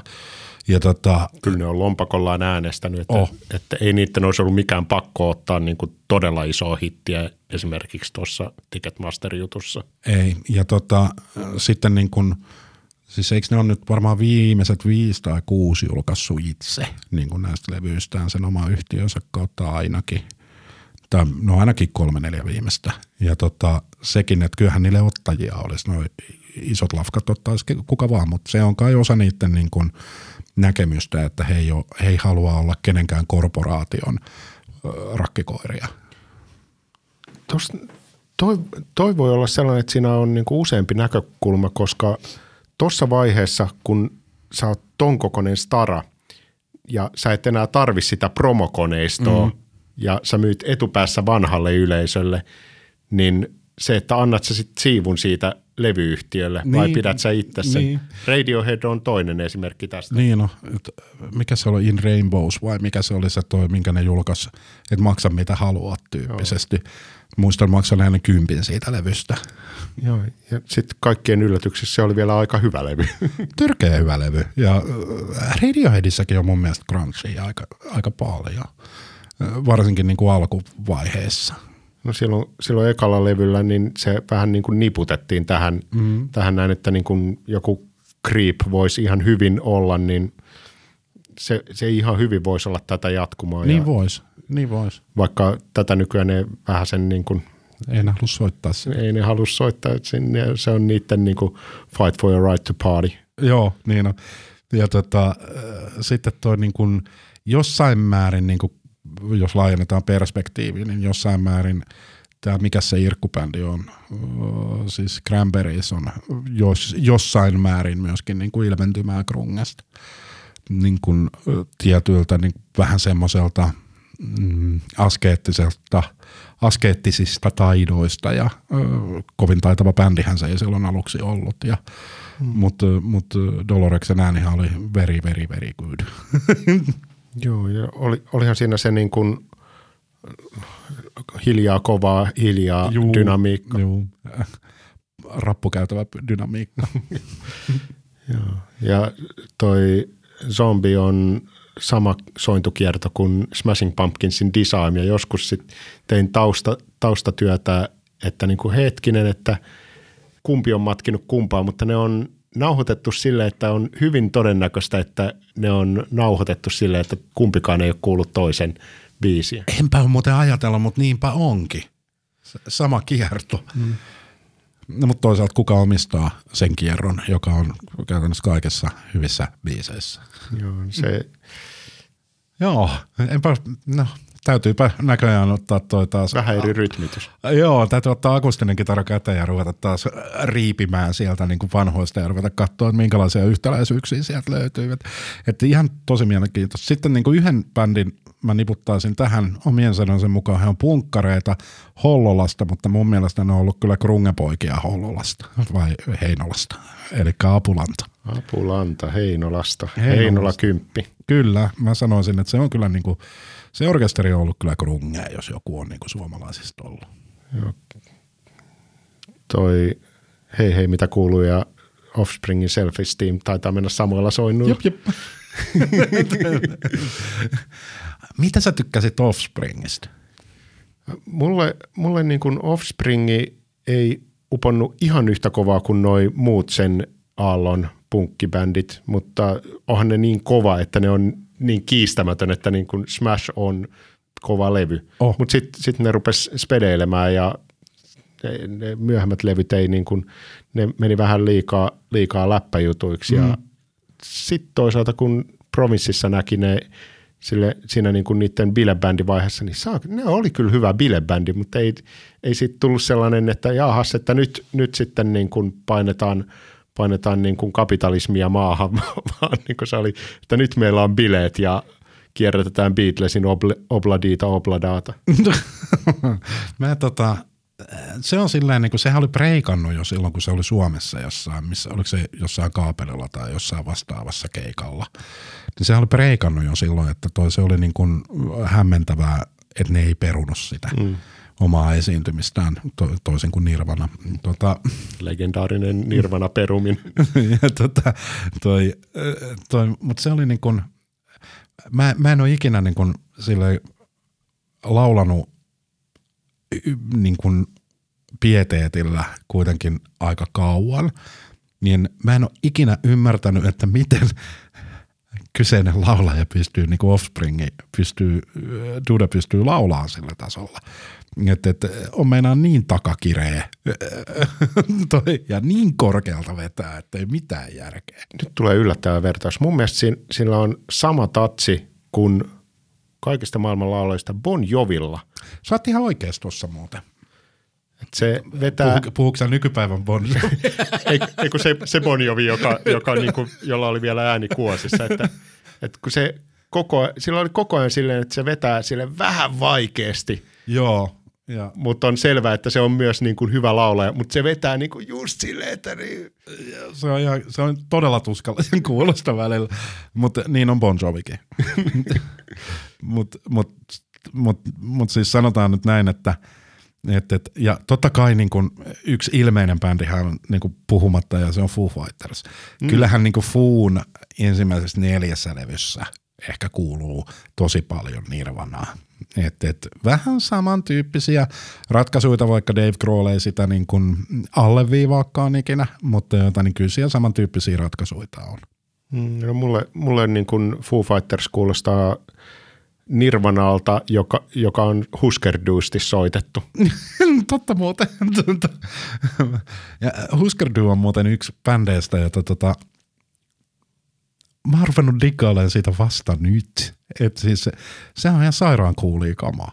Oh, ja niin kun se, se, oli tosi vaikutusvaltaista, että kaikki niin kun, about kaikki tähän mennessä mainitut on maininnut sen, sen niin vaikuttimeksi tuossa niin 90-luvun vaihteessa, että ne veti kasarilla niin kuin monta sellaista niin kuin vaikutusvaltaista levyä, jotka niin kuin kaikki tietäjät tietää tyypit kuunteli. Mm. Ja kaikkein yllättävintä Bob Mouldin, eli joka käytännössä, mm. käytännössä oli, niin kuin, niin, niin. oli ääni ja biisin kirjoittaja, niin ihan älyttömän kovia viimeiset levyt nyt niin kuin vanhana äijänä. Se, Joo. On, se on pistänyt niin kuin monta todella kovaa levyä putkeen. Ja se on ihan sairaan hyvä laulaja. Oh. Tosi cool ääni. Joo. Se, on, se on vieraana tuossa niin kuin Foo Fightersin niin on, pari levyä sitten oli, En muista biisin nimeä. mutta- Arlandriassa, kun Joo, taisi olla. Mä on dokkaria siitä toisen tekemisestä, sen levyn tekemisestä, kun se liittyi mm. siihen, kun Dave Grohl osti sen surullisen kuuluisen studion äh, miksauspöydän. Mm. Ja tota, siinä on sitten niin kun, ketkä kaikki siellä oli vierailut siinä Foo Fightersin levyllä, niin se, sillä oli tosi cool ääni. Oli. Ja mun mielestä niin ne Bob Mouldin viimeisimmät viisi levyä on, niin ne on tämän vuosituhannen parhaita Foo Fighters-levyjä, vaikka Foo Fighters ei soita niissä. Ne kuulostaa niin Foo Fightersilta kuin vaan voi olla. Sä et ole yhtään väärässä tuossa. Joo, mutta ei, silti ne ei myy yhtään, kun ei, ei kukaan tunne sitä. Ja graafinen design niissä kanssa on ihan järkyttävää. Ne, ne on niin kuin aivan kauhean Älä näköisiä. vaan osta tyyppisiä. On, on joo, ja siis ne ei näytä, näytä siltä, miltä levyt kuulostaa. Mutta se on, se on kanssa jännä, niin kuin toi, äh, kun puhuttiin tuosta estetiikasta niin kuin grungen puolelta, niin tota, se on jännä niin kuin tää, mikä mua on naurattanut niin kuin tosi pitkään, niin on tämä Nevermindin niin tämä taistelu, mitä ne on käynyt niin kuin tuo oikeudessa tästä mm. tuo kannesta, mutta silleen niin kuin, jotenkin ne levytkin, levyjen kansitaiteetkin oli niinku ihan omassa niinku skenessään niinku verrattuna kaikkiin teräväpiirtoisiin levyn kansiin ja ykselitteisiin bändi taka, takapuolella LPtä ja joku ö, kuvituksellinen ö, graafinen tai joku muu vastaava ilme sitten toi etupuolella, niin ne oli niinku jotenkin tosi erilaisia ne levyn kannat niin kuin noilta tietyiltä bändeiltä. Että et, joo, Nevermind ja sitten Ten ja VS ja kaikki muut, niin ne oli tosi erilaisia. Olisiko jopa silleen, että Nevermindissa ei taida olla mitään kunnon kuvaa bändistä, että siinä on vaan niin blurrattu kuva siellä sisällä. Joku semmoinen siinä muistaakseni oli. Tenissäkään ei taida Ei olla kunnon, kunnon bändikuvia ja muuta kuin se kannen, kannen high five-kuva. Jep. Et, et, siis se on tosi erikoista. Siinä oli, siinä oli pitempi bookletti, niin sitä ei muista ihan jokasta. jokasta. Siinä oli käsinkirjoitetut lyriikat siellä sisäsivuilla. Joo, kaikki ne korjauksineen ja Joo, ja ne, osasta oli vaan niin kuin sinne päin. Joo, että sille ei, tää- ei tää näin mennä. et, et, et, mut, ja sit sekin on jännä toi se tarina. Mä en tiedä, Anthony Kiedis kertoo omalla tavallaan sen tarinan siinä, että miten Eddie Vedder päätyi Pearl Jamiin. Sehän tietysti niin kuin mun mielestä otti siinä niin kuin toi Red Hot Chili Peppers jengille niin kuin ansiota siitä, että, että Eddie Vedder siihen oikeasti päätyi Pearl Jamiin. Eikö se ollut Jack Irons, joka soitti, Joo. soitti niin kuin silloin Hillel Slovakin kanssa, joka sitten esitteli noin. Joo, jotain tämmöistä. Että et he tietää tyypin, joka on tosi hyvä laulaa tyyppisesti. Jotain tämmöistä, mä en muista sitä ihan sanatarkasti. Ja Jack Irons myöhemmin soitti myös Pearl Jamissa. Niin soitti, että et, et se on niinku, äh, länsirannikon jengi on ilmeisen hyvin sekoittuneita keskenään. Että, Ja Josh Klinghoffer on soittanut myös sekä Red Hot Chili Peppersissä että Pearl Jamissa, että tällä hetkellä soittaa Change Addictionissa. niin soittaa, joo. Mitä? ja sitten sit jos miettii Chains Addiction, Dave Navarro äh, soittanut sekä mm, niin kuin tota, Chains Addictionissa että sitten niin kuin toi Red Hot Chili Peppersissä. Pakko sanoa edelleen. Ja Alanis Morissetten isoimmalla hitillä. Ky- onko? Oh. Flea ja Navarro Niin soittaa siinä. muuten, joo joo joo, totta. Niin onkin. Mutta jota niin, pakko sanoa, että äh, sille unpopular opinion, mutta jota niin, äh, Dave Navarro kautta aikojen paras kitaristi, mitä on soittanut toi äh, Red Hot Chili Peppersissä ja mä nautin suunnattomasti Ruisrockissa niiden keikasta. Täytyy sanoa, että sama. Eikö siis mun mielestä niin kuin silleen, että et, et, siis Red Hot Chili Peppers sen jälkeen, kun niistä on tullut selväpäisiä, mm. niin siitä on tullut myöskin ihan sairaan tyylissä. Siinä, siinä on sellainen niin kuin rauhoittuminen tuli siinä jossain vaiheessa, kun ne tiputti sitä funkkia pois. Joo, joka on niin kuin ihan älytöntä. Jos joku bändi, niin Red Hot Chili Peppers saisi säilyttää. On, joo, mutta sekin on niinku siis sillä tavalla, että, että se on niinku nämä tietyt bändit, niin on alkoissa on niitä ovi ihan sikana. Kuka olisi voinut odottaa, että Red Hot Chili Peppers breikkaa niin voimakkaasti, mitä ne breikkasi silloin. Mm. No se on vähän sama juttu kuin Aerosmith silloin joskus 70-luvulla, niin eihän kukaan olisi voinut odottaa, että se breikkaa sillä tavalla ekalla levyllään. Ja näin poispäin ja näin poispäin. Että, ja tuohon noita niin kuin ovenaukasioita on ollut tosi, tosi, tosi paljon. Ja kyllähän se, niin kuin se ehkä, se läpimurtolevy on sitten niin kuin se semmoinen niin kuin landmark, johon palataan ja palataan ja palataan.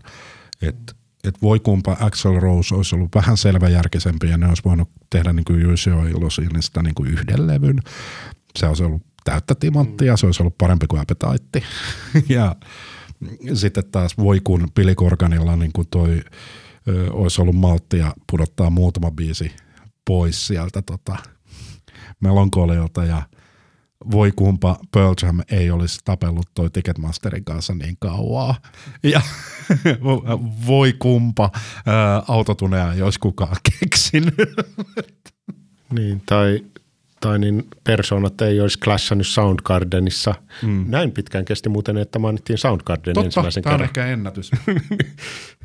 mä löysin Soundgardenin, se, mä löysin se Intissä. Okei. Ää, mun tupakaveri kuunteli Bad Motorfingeria ihan hitosti. Ja taida kun oli se vuori, vuoro laittaa joku kassu soimaan niin, tai CD soimaan, niin se laittoi sen. Ja mä niin kuin sitä kautta pääsin niin kuin, tavallaan niin kuin, Soundgardeniin. Ja kyllähän niin kuin Chris Cornell, niin hands down, onhan se kova laulaja. On se ihan jäätävän kova laulaja. Ja sitten siitä bändistä on versioita, jossa niin kuin Corneli on vaan rummuissa ja sitten joku muu lauleskelee. Ja mm. sitten jälkikäteen ne mietiskeli, että otetaan tämä Chris Jäbä laulaa kanssa. Niin Sille, mitä? Teillä on tollainen frontman. Niin toi on niin, niin täysi MTV-kama, että Chris, otas paita pois ja se päälle seuraava kerran 2000-luvulla. Ja Jep. Ja tota, sitten sit niin kuin Soundgarden, niin mä en tykännyt Spoonmanista yhtään. Okei. En yhtään. Hieno tarina, ihan kakkabiisi. Se on niin kuin jokaisen, jokaisen kitaristin se, joka tuo sut drop D-vireeseen. Joo, mutta äh, se oli ihan kökkö. ja tota, mä en jaksanut toi, mun kaverilla oli, mä, kaverilla oli, oli kaksi lippua, Uh, niin kuin tää sarjassa me taas elämä on valintoja ja sitten niin te, teki niin kuin tyhmän valinnan, että en mennyt katsomaan Soundgardenia Helsingin jäähalliin joskus 95-96 ehkä.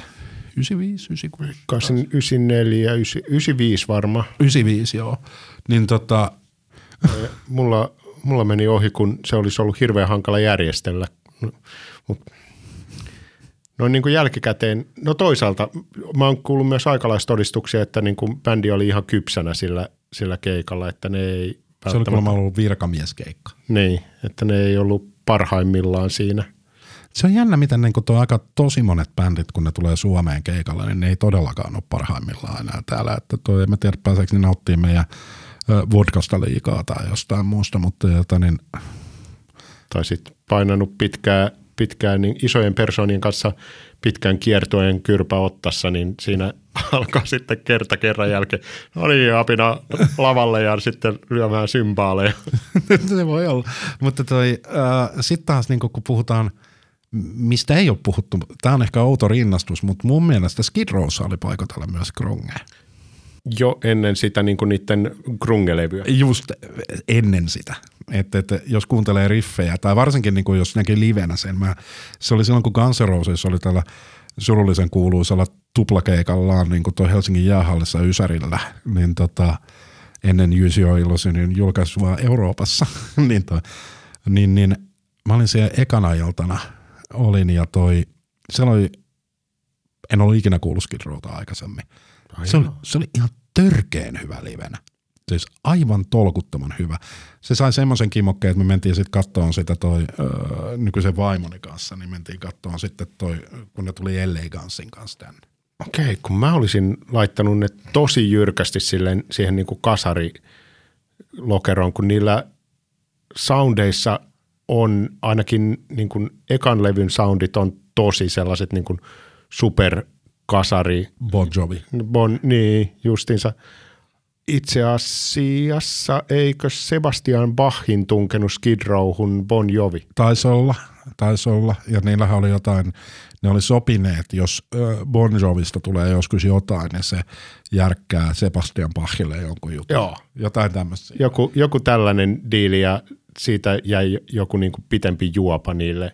Tappeluineen, niin, nyrkkitappeluineen. Niin, niin ja, mutta se, se eka levy kuulosti niin kuin, etenkin no, joku 89 Life Balladin, niin sehän on melkein niin kuin kasari heavy balladin oh, stereotyyppi. Oh, oh, oh. mutta sitten mulla oli toi silleen, että mä, mä ostin Skid Row bootlegin, okay. joka oli niinku toi aika lailla samaan aikaan ostin sekä sen ekan levyn että sen bootlegin. Se oli livenä parempi. Okei. Okay. Siis ne soitti samoin biisejä ja sitten siellä oli myöskin Slave to the Grindilta oli jotain pari biisiä, vaikkei Slave to the Grindista kukaan tiennyt siinä vaiheessa yhtään mitään, että se, ne oli vasta menossa studioon, mutta siellä oli pari se, biisiä. Sehän oli jo vähän niin kuin se oli se aika tiukka. Pykälä enemmän tonne niin kuin rässin suuntaan, mutta vähän jälkiä vielä niin kuin. Joo, oli, mutta, mutta that's it, niin toi, se, on kyllä, se, oli, se oli kova poika laulaa silloin nuorena. Jälkikäteen on tehnyt pahaa, kun ne, ne teki sen – EP, jossa oli näitä cover Siinä oli muun muassa Jimi Hendrixin Little Wing väärillä sanoilla. Juu, ja ihan hirveätä kakkaa. Joo, se oli aika kauhean. Oli. Ja nythän niillä on niin joku uusi laulaja, josta kauheasti puhutaan se joku ruotsalainen kaveri. Ja tota, joka oli jostain talent showsta, ne oli pongannut sen, että okay. onpa, onpa, hyvä laulaja. Ja toi, nythän, nythän ne vetää, vetää niin kuin sen kanssa kiertuetta. Mutta en mä. Oliko se sillä samalla rundilla sen Poisonin kanssa? Saat olla. Saat olla. En mä, en mä se, oli, se oli jotain niin kuin kasaridinosauruksia. Joo. Joo, mutta siis mielenkiintoista kamaa. Mutta mut silleen niin kuin Krungesta, niin siis sehän oli jännä. That said, niin onks Pearl Jam oikeasti ollut ikinä Krung? Riippuu siitä, että miten sen määrittelet. Mm. Jos sen määrittää pelkän soundin puolesta, niin ehkä se on lähempänä Led Zeppelinia kuin, mm. kuin vaikka Soundgardenia tai Tadia tai Madhania tai, tai whatnot. Mutta sitten jos sen määrittelee estetiikan kautta, niin, niin se on vahvasti. jyrkästi grunchia. Niin no. Mutta, mutta kun se oli mun mielestä, niin kuin tuo Pearl Jam oli äh, niin kuin liian taitava lainausmerkeissä niin kuin ollakseen grungea. Tuohan Alice in Chainskin pätevä, pätevä bändi soittaa, Soundgarden on pätevä bändi soittaa. Mm, että, mutta se niin kuin soundipoliittisesti niin se ei ollut kyllä siellä päinkään. Mm. Että se oli semmoista, niin kuin, just niin kuin sanoin, klassisempaa rockia. Mm. Että, että kyllä Tsepukat tulee välillä mieleen, mieleen jostain Pearl Jamin tietyistä biiseistä. Että, että niin kyllähän siellä niin kuin, varsinkin rumpupuolella kuuluu vaikutteita. Että, että, ja siis basistihan... Äh, Ament, eikö se olisi, niin, toi, niin, niin sehän on ihan ollut silloin jo nuorena poikana ihan käsittämätön soittaa. Kun niillä oli aina, aina kun ne pisti uutta bändiä kasaan, niin kaikki kohisi. Niin, Jep. niin just kaikki niin kuin Green River, joka splittasi Mudhoneyin ja Mother Love Bone ja Jep. sitten Mother Love Bone, sitten tällainen pikku väliprojekti Temple of the Dog. Joo, joka sekin on niin kuin ihan sika hyvä. Joo, ja se kuulostaa siltä, että niin kuin ihan levyyhtiö pistänyt niin kuin tyypit yhteen, yhteen, että voi tehdä rahaa, mutta ainoa vain, että se levy tehtiin ennen kuin Soundgarden Brekkaskunnalla tai Pearl Jam oli Jep. levittänyt mitään. Sätin tuossa äsken niin kuin tota, tota, Lady, äh, niin kuin, äh, Alice in Chainsia, niin toi, sitähän oli tämä Mad Season. Joo. Niin sitähän, siinähän on, siinä on ainakin siinä on, no joo, Alice in Chainsista, sitten siinä oli, oliko siinä Madhanista joku, sitten siinä oli, oliko siinä... Mike McCready. Joo, ja sitten oli vielä joku muu, en muista kuka, mutta se oli myös ihan törkeä hyvää kamaa. Et, et, sieltä mulla niinku toi, öö, öö, mä muistan, että mä oon kuullut sitä jo silloin, mutta nyt toi kun mä kuuntelin tätä podcastia, niin tässä on tullut silleen, niin kuin, että haa, back to the 90s ja, ja tota, kun on ollut paljon ton ajan musaa, niin toi, sieltä on niin kuin toi noussut niin kuin silleen, että se ei kuulosta ihan niin pahalle toi lein siinä.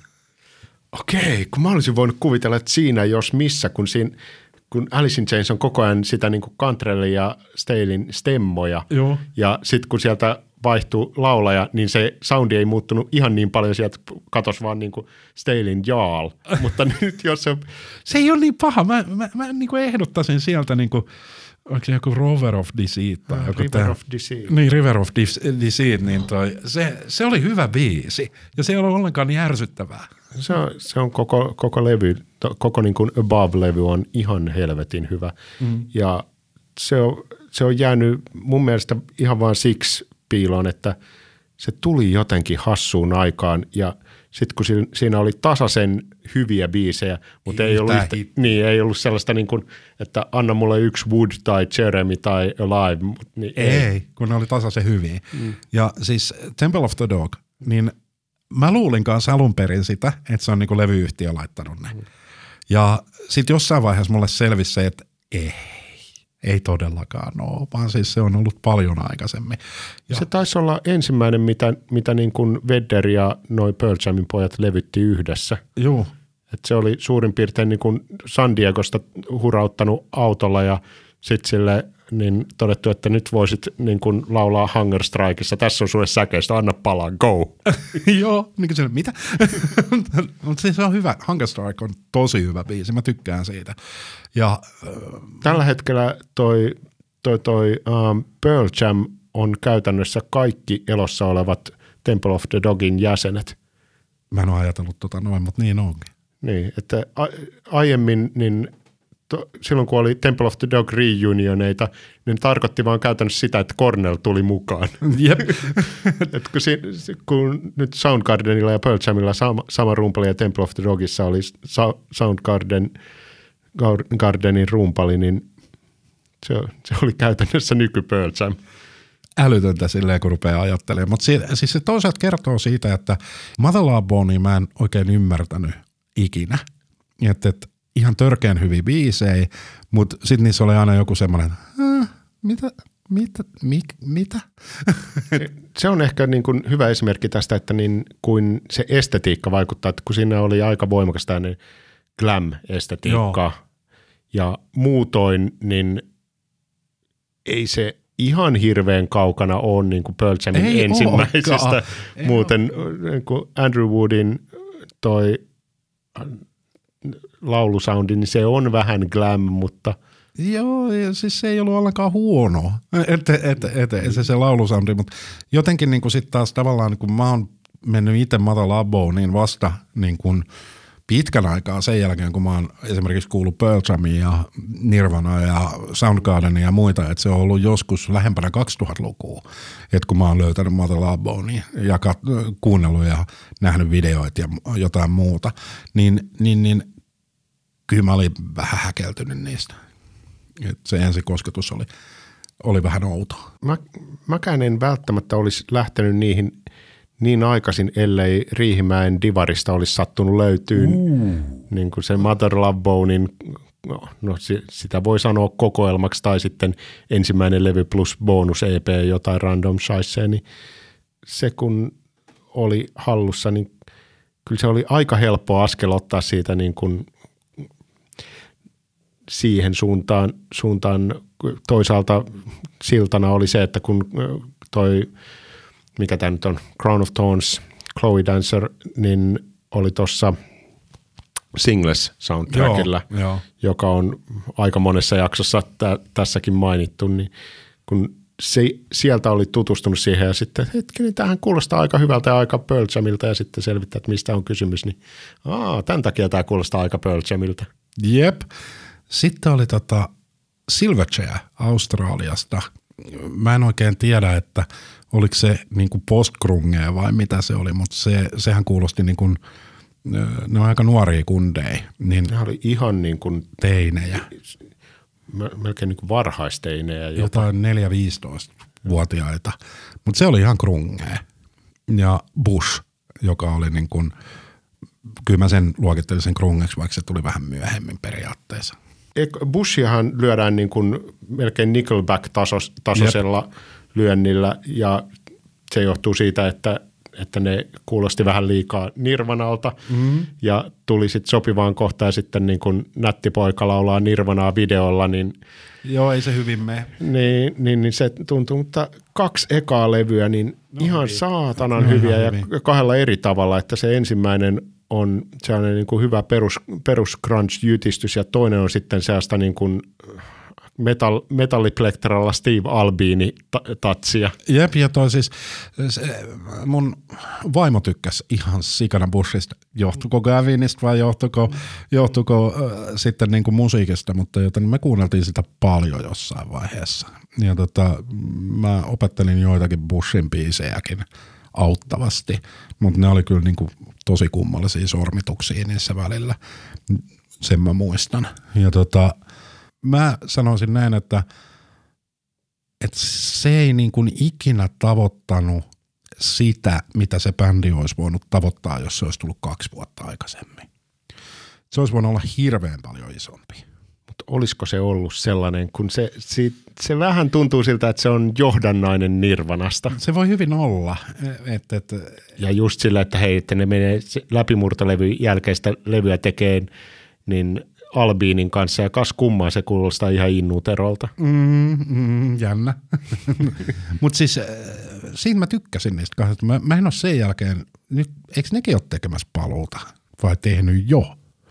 Mä oon siinä luulossa, että ne on vähän on-offisti tehnyt, tehnyt levyjä, jotka on kiinnostanut mua yhä vähemmän ja yhä vähemmän. Mä en ole kuunnellut yhtään niitä kahden, kahden levyn jälkeen. Se, se veti niin kuin jonkun ihme niin kuin säh, sähköisen vaihteen päälle, siis niin kuin konemusa vaihteen päälle ja sitten palasi sieltä, sieltä suunnasta, suunnasta takaisin, mutta kyllä ne oli, pahimmillaan ne oli ihan kauheita. Ne oli samanlaisia kuin se Cornellin Timbaland-levy. ei puhuta siitä. Hyvä laulaja tuo. Joo, ei se, että niin kuin vaikka sä tekisit mitä musaa, niin kyllä se, kyllä, kyllä se hyvä laulaja hyvä laulaja, mutta siis kun ei se, niin kuin, se ei vaan sovi. Se on niin kuin, mitä sä tykkäsit Bond-biisistä? Uh, siis You Know My Name. Mm. No, se, on, se, on joten, se, se jotenkin ei edes kuulu tämän podcastin tuohon tohon niin rajaukseen, kun se on täysin eri juttu. Mun mielestä se on hyvä biisi, mutta se, se on aivan eri maailmasta. Et siinä on niin kuin huippulahjakas laulaja, joka nyt sattuu olemaan historialta jonkunnäköisessä grunge-bändissä ja sitten tehdään niin kuin isoa hittiä silleen, että nyt, nyt tehdään isoa hittiä tyylisesti, että tehdään ja käytetään bondi, bondikliseitä ja tatsia, niin on se hieno, mutta ei, sillä ei mitään tekemistä sen niin kuin, ei, ei, niin kuin Soundgarden-meiningin kanssa. Ei, ei ole, muuta kuin se ääni. Niin.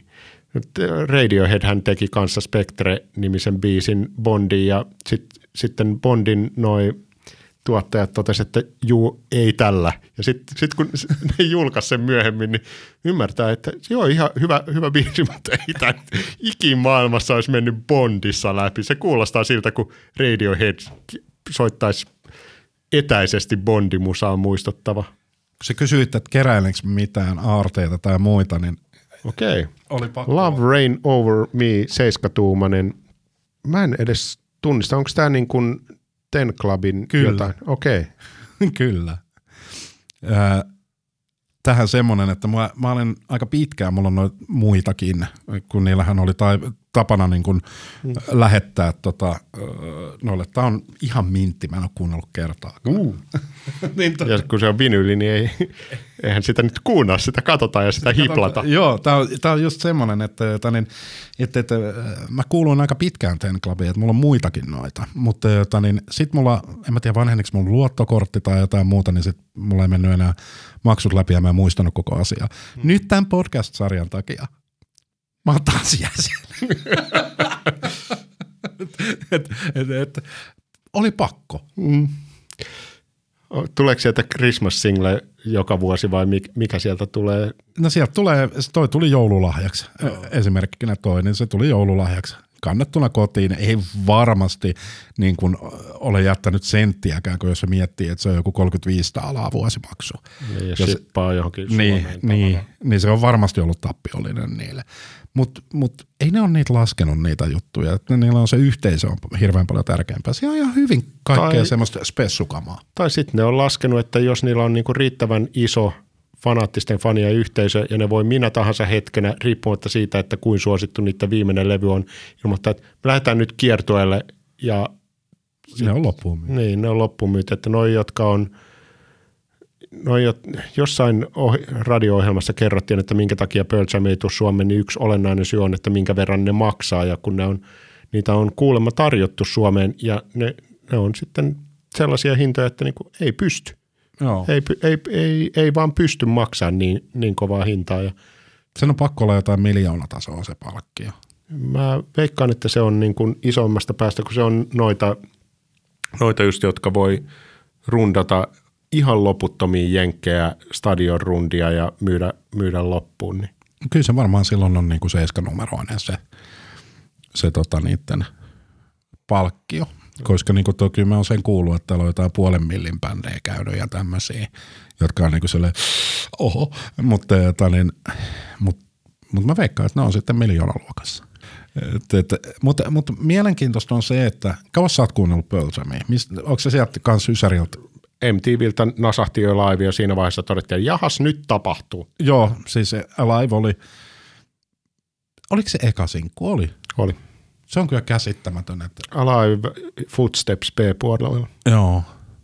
Ja tota, sitten oliko Even Flow oli se Joo, jälkeen. Even Flow seuraavana ja sitten Jeremy oli se. Jeremy tuli seuraavana ja Jeremy löi, löi läpi kovaa. Alive ja Even Flow oli niin noita, noita, noita niin kuin live-videoita tai Joo. niin kuin, no siis studioversiot, mutta niin kuin kuitenkin mm. niin kuin live, livestä niin kuvattu. Even Flowssa taisi olla tämä legendaarinen Vedderi tiputtautuu sieltä jo partsilta. Joo. Ihme, ettei satuttanut niin aikoina itseään, että siitähän on paljon kuvia tuolta, onko se nyt Pink Pop-festivaali 92, jossa se roikkuu aivan järjettömän korkealla, roikkuu siellä rakenteissa. Ja Jep bändi kattelee sitä, että toivottavasti ei tipu sieltä, että meillä on aika paljon kiinni tässä. et, et jos miettii, niin mikä on seuraava? Niin kuin mitä seuraavaksi tapahtuu niin kuin rockmusiikissa? Mikä on se juttu, joka niin kuin taas aukaisee jollekin ovia? Mä en tiedä. Vai meneekö rockmusiikki siihen, että se on nyt kun monokulttuuri on aika lailla kuollut tai, tai henkitoreissaan – niin meneekö se siihen, että ne on sitten niin kuin pienempiä paikallisia tai sitten niin kuin genre-juttuja, mm. jotka koko maailman sen genren tyypit tietää.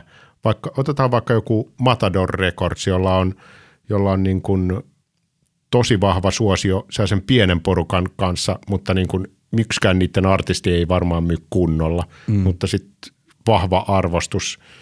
Mä en tiedä, katoiko se tota tai en tiedä, onko se seurannut niin kuin toi Glastonbury-festareita, niin kuin, ne tulee pitkälti, niin kuin toi YouTubesta tulee pätkiä mm. silloin livenä, kun tuo se on. Mm, ja puhutaan niin sanotusta Glastonbury-momentista, että joku bändi saa Glastonbury-momentin, kun mm. se tajuaa, että se on iso. Ja Vedlegille kävi niin. Eli se James Log vai mikä se on se niiden ö, yksi biisi, niin tosiaan ö, kahden mimmin luotsaama kahden serkuksen vissiin tai parhaan kaverin luotsaama toi alternative-bändi, jolla on ihan hyviäkin biisejä, ei siinä mitään. Mutta, jota, niin mä, mä kat... kovasti tykännyt niistä. Joo, siis, äh, mutta, mutta mä katsoin sen toi, äh, niiden setistä tuli neljä biisiä ehkä, niin kuin tuli tota, äh, toi YouTubessa livenä siellä suorana, niin niille tuli niin kuin Glastonbury moment, eli kun porukka laulaa hulluna mukana kaikkia niiden biisejä, ja ne oli itse sellainen, mitä täällä tapahtuu? Varmaan veikkaan, että kun niiden siinä isossa hitissä on yksi kohta, jossa on niin kuin oikein, että nyt seuraavana aion kirjua harjoitellusti ja sitten kirjoitaan, niin sitten veikkaan, että siinä vaiheessa. Se oli just semmoinen kylmät väreet siellä lavalla. Että, jota, niin. että tätä mä en nähnyt tulevan. Joo, ja toisaalta kun miettii, että se on jostain, onko se jostain pikkusaarelta sieltä se bändi, niin miten, miten siitä sitten toi on ihan randomia, että minkälaisista bändeistä sitten tulee isoja. Niin se on, se on niin kuin, että olisitko nähnyt Nirvanan Bleachin perusteella, että siitä tulee iso bändi? No tuskinpa. Mm. Mutta miten on mahdollista, että sitten niin kun siitä tuli niin iso? Eli oli vaan... Pitchfork. Mm. Pitchfork sanoi, että tämä on hyvä bändi, nyt kuuntelet. Ja mä, mäkin olin siellä, että okei, okay, asia selvä, että jos Pitchfork sanoo, että tämä on nyt hyvä bändi ja kuuntelet, niin annetaan tälle mahdollisuus. Sitten mä annoin se, hitto, tämä on hyvä. Niin, no okei. Okay. mutta mut siis niin kun se, että mut jotenkin niin kuin tällä hetkellä niin kuin se, että esimerkiksi jos mietitään niin spottaria, no, ikinä ei ole ollut helpompaa löytää li- uutta musiikkia, mutta ikinä ei ole myöskään ollut vaikeampaa löytää uutta musiikkia. Että et, et algoritmien maailmassa niin toi, voisiko esimerkiksi Pearl Jamin Ten ö, niin kuin räjäyttää pankin nyt, niin enpä mm. usko. Mutta ehkä, ehkä se on eri, eri maailma, että kun Pearl Jamin Ten osui siihen just oikeaan mm. aikaan. Se on just sitä, mitä tarvittiin kasarin jälkeen. Mm. Ja se oli just se oikea estetiikka, sitten Wow is me ja mm. niin.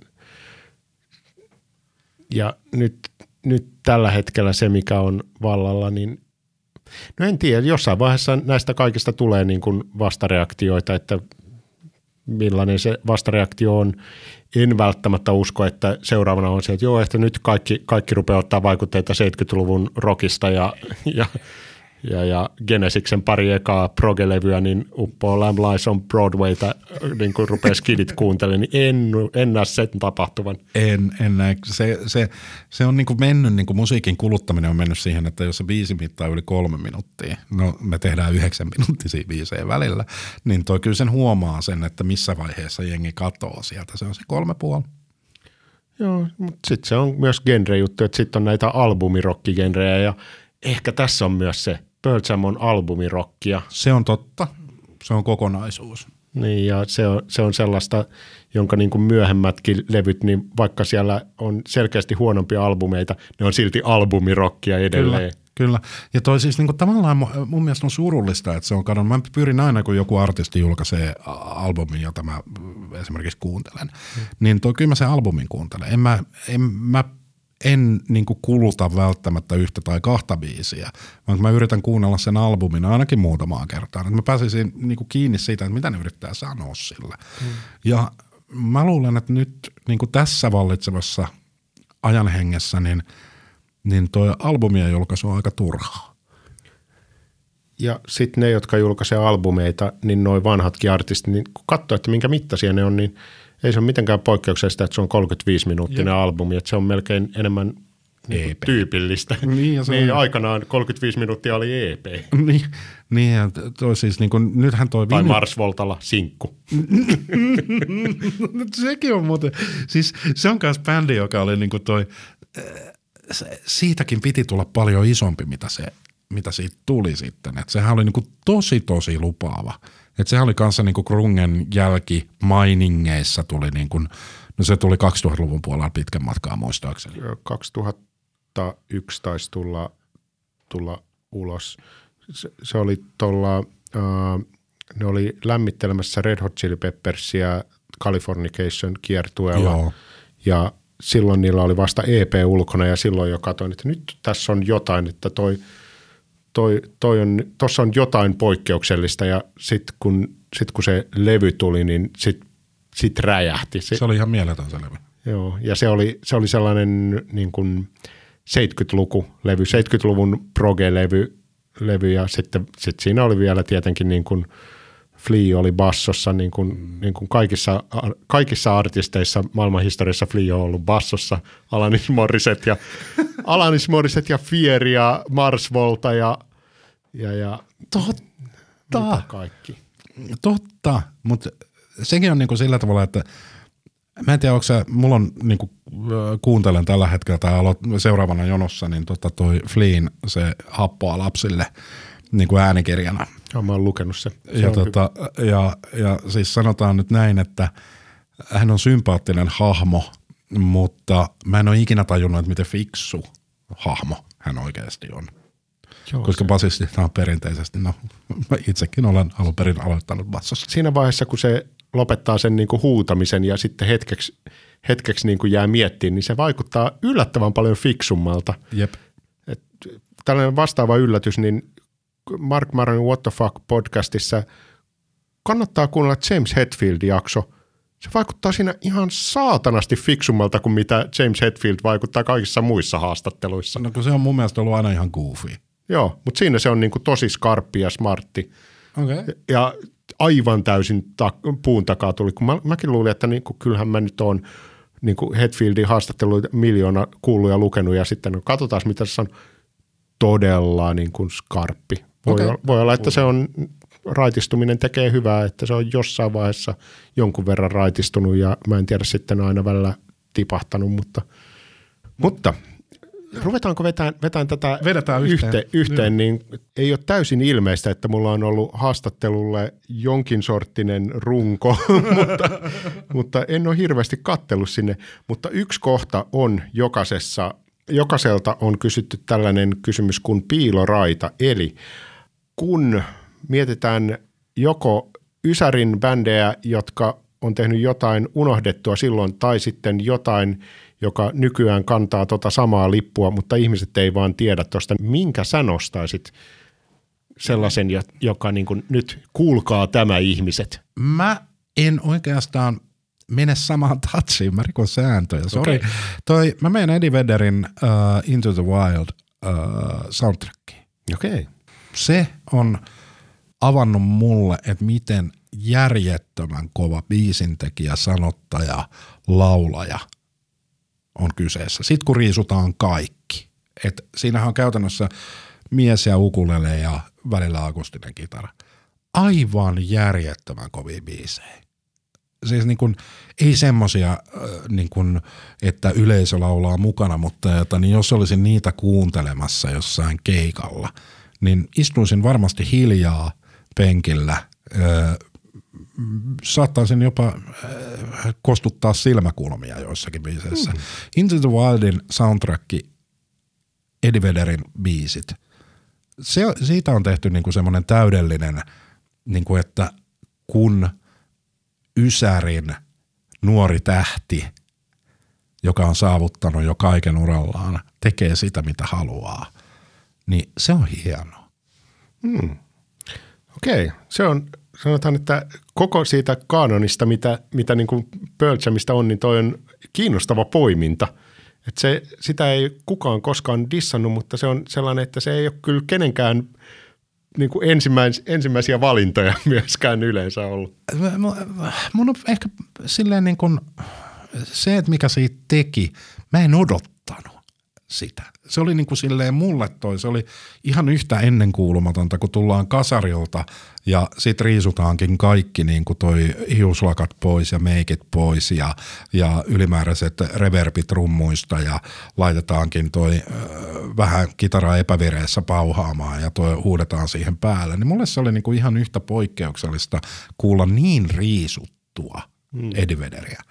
Et se oli niin kuin, silloin samantyyppinen vaikutus muhun kuin kuulla ensimmäistä kertaa live. Okay. Niin kuin sit, sit oli silleen, että hmm. No miten sä suhteuduit tähän niin kuin puetumpaan Eddie Vedderiin, että tämä viimeisin Earthlingsin kanssa tehty, tehty levy viime vuodelta? Siis eihän se huono ole. Okei. Okay.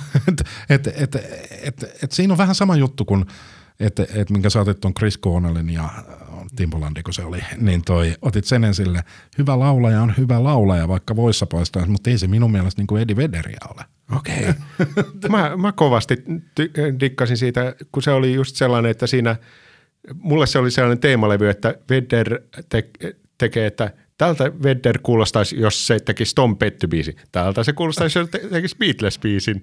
Ja Joo, tältä siis kuulostaisi, jos tekisi Elton John-biisin. Ja sitten ne niin kuin vaikutteet ei ole ne ei ole mitenkään sille niin kuin piilotettu, että niin kuin Elton John biisissä on Elton John ja Beatles biisissä, jep, jep. biisissä oli, kukas siinä oli, oliko siinä Ringo, Ringo soittamassa rumpuja? Tai joo, joo, siis ei, ei, ei mutta siis, mutta siis niin kuin, se oli niin kuin semmoinen, että Mä en ehkä ymmärtänyt sitä konseptia ihan täysin, mutta jota, niin, niin kun sä puet sen noin, niin toi, no joo, tolta kantilta, niin, niin ei se huono levy ole. Mm. tai huono projekti ole. Mutta kyllä niin kuin, siis silleen, että et, et vaikea uskoa, että niistä olosuhteista, mistä Eddie Vedder on tullut, niin sitten ajatellaan 35-40 vuotta myöhemmin, kun nyt hän on saavuttanut jo kunniakkaan aikuisuuden iän, joka me menee tuolla vitosella alkavissa, niin tota, onhan se nyt aika huikea ukko. Se oli vähän väistämätöntä, että se löydettiin, että jos se on jostain niin kuin täysin ulkopuolelta vedetty, että hei, kuunnelkaa tätä, kuunnelkaa tämä, tämä kaveri, että, että lähetetään sille, lähetetään sille demonauha ja sitten se lähetti tollaisen takaisin, että sieltä tulee se Mama San trilogia lähetettynä takaisin, että okei, että tällä lähetään ja sitten tyypit kuulee sen. Se. Okei, okay, käy. käy. siis, niinhän se kai tarina meni, että sen vaihtoi niin kuin demokasetti ja näin. Mm, joo, ja se on, no olikohan se just Jack Irons, jonka, jolla oli niin kuin joku surffari tuttu San Diegosta. Sitten se on tuon tason laulaja. Joo, mutta se, se, kun on riittävän kova, niin sitten sit on täysin väistämätön. Niin, siis olisiko sillä ollut joku muu, sehän olisi päätynyt johonkin muuhun bändiin, mm. jos Pearl Jam jos, äh, ei olisi ollut. No, että. mietit, mietit jotain niin kuin Chris Cornellia tai Eddie Vedderia, niin – ne on niin kiistämättömiä, että jos ne ei olisi tuossa bändissä menestynyt, niin kyllä ne olisi jossain muussa. Kyllä, sama juttu niin kuin Benningtoniin, öö, mm. ihan sama juttu. Mm. Et, et, et, ja sehän, mä en tiedä, sivujuonne ei, ei mennä nyt KO-henkilöön sen enempää, mutta jota, niin, niin kun, että jos miettii näitä jota, niin huikeita laulajia, niin kyllähän, kyllähän niitä niin kun, kyllähän ne löydetään eventuaalle. Mm no Toolin Maynard James Keenan, niin joka jotain niin kuin lauleskelee huumorirokkibändi Green Cellossa, mm. jotain taustaa, josta mä sen ensimmäisen kerran pongasin. Ja sitten, sitten kun Toolin, Toolin löysin, niin se, onko tämä niin kuin sama jäbä, joka oli siinä Green Cello-jutussa? Onpa jännä ja mitä tämä on niin kuin, se on se Tom Morellon kämppäkaveri, toinen tällainen niin kuin ihan täysin väistämätön jätkä, että eihän Rage Against the Machine ei ollut sen ensimmäinen iso levyyhtiöbändi, vaan oli tämä, mikä se oli, Lock Up-niminen bändi, joka teki sellaista niin kuin Red Hot Chili Peppersia, mutta sitten ei ihan yhtä hyvin. Okay. Niin varhasta Red Hot Chili Peppersia kannattaa käydä tsekkaamassa, niin se on todella hämmentävä. Se, se kuulostaa niin kuin Red Hot Chili Peppersia niin kuin funkki ekstremen risteytykseltä ja sitten Tom Morello on siinä jo sen sinisen superstratonsa kanssa ja siinä ei vielä siinä vaiheessa lue Arm the Homeless, mutta se kuulostaa ihan täysin Tom Morellolta jo siinä, että se, se on niin kuin ihan täysin väistämätön ja se bändi floppaa ihan täysin. Sitten vaan niin kuin seuraa uutta matoa koukkuun ja, ja sitten, sitten niin Rage Against the Machine syntyi, jossa sitten Know Your Enemyssä taustoja laulaa Toolin Maynard James Keenan vuonna 1992 ja Toolin eka julkaisu on 93. Et se oli jo siinä. Okei. Että näin pieniä ne piirit on ja jos joku on niin, niin kuin undeniable, niin kuin noi tyypit, niin kyllä ne sieltä tulee. Väkisin. Niin. Ne tulee väkisin. Vau. Wow. Yes. Mutta tämä on ollut, ollut pitkä jakso, mutta tämä toimii just sen takia, että tässä ei ole hirveästi katsottu tuota rakennetta, koska tässä on se palo. Joo, joo, intohimo. Intohimo tuohon tohon KO-bändiin ja intohimo kaikkeen sen bändin ympärillä ja intohimo ylipäätään koko länsirannikon skeneen siellä ja intohimo siihen, että mitä musiikki on ollut meille, jotka ollaan ollut pienissä kaupungeissa. Mm. Se on määrittänyt sitä, mitä me ollaan. Hyvä. Hyvä näin. Hei, kiitos Pete, tämä oli mahtavaa. Kiitos, oli kiva olla.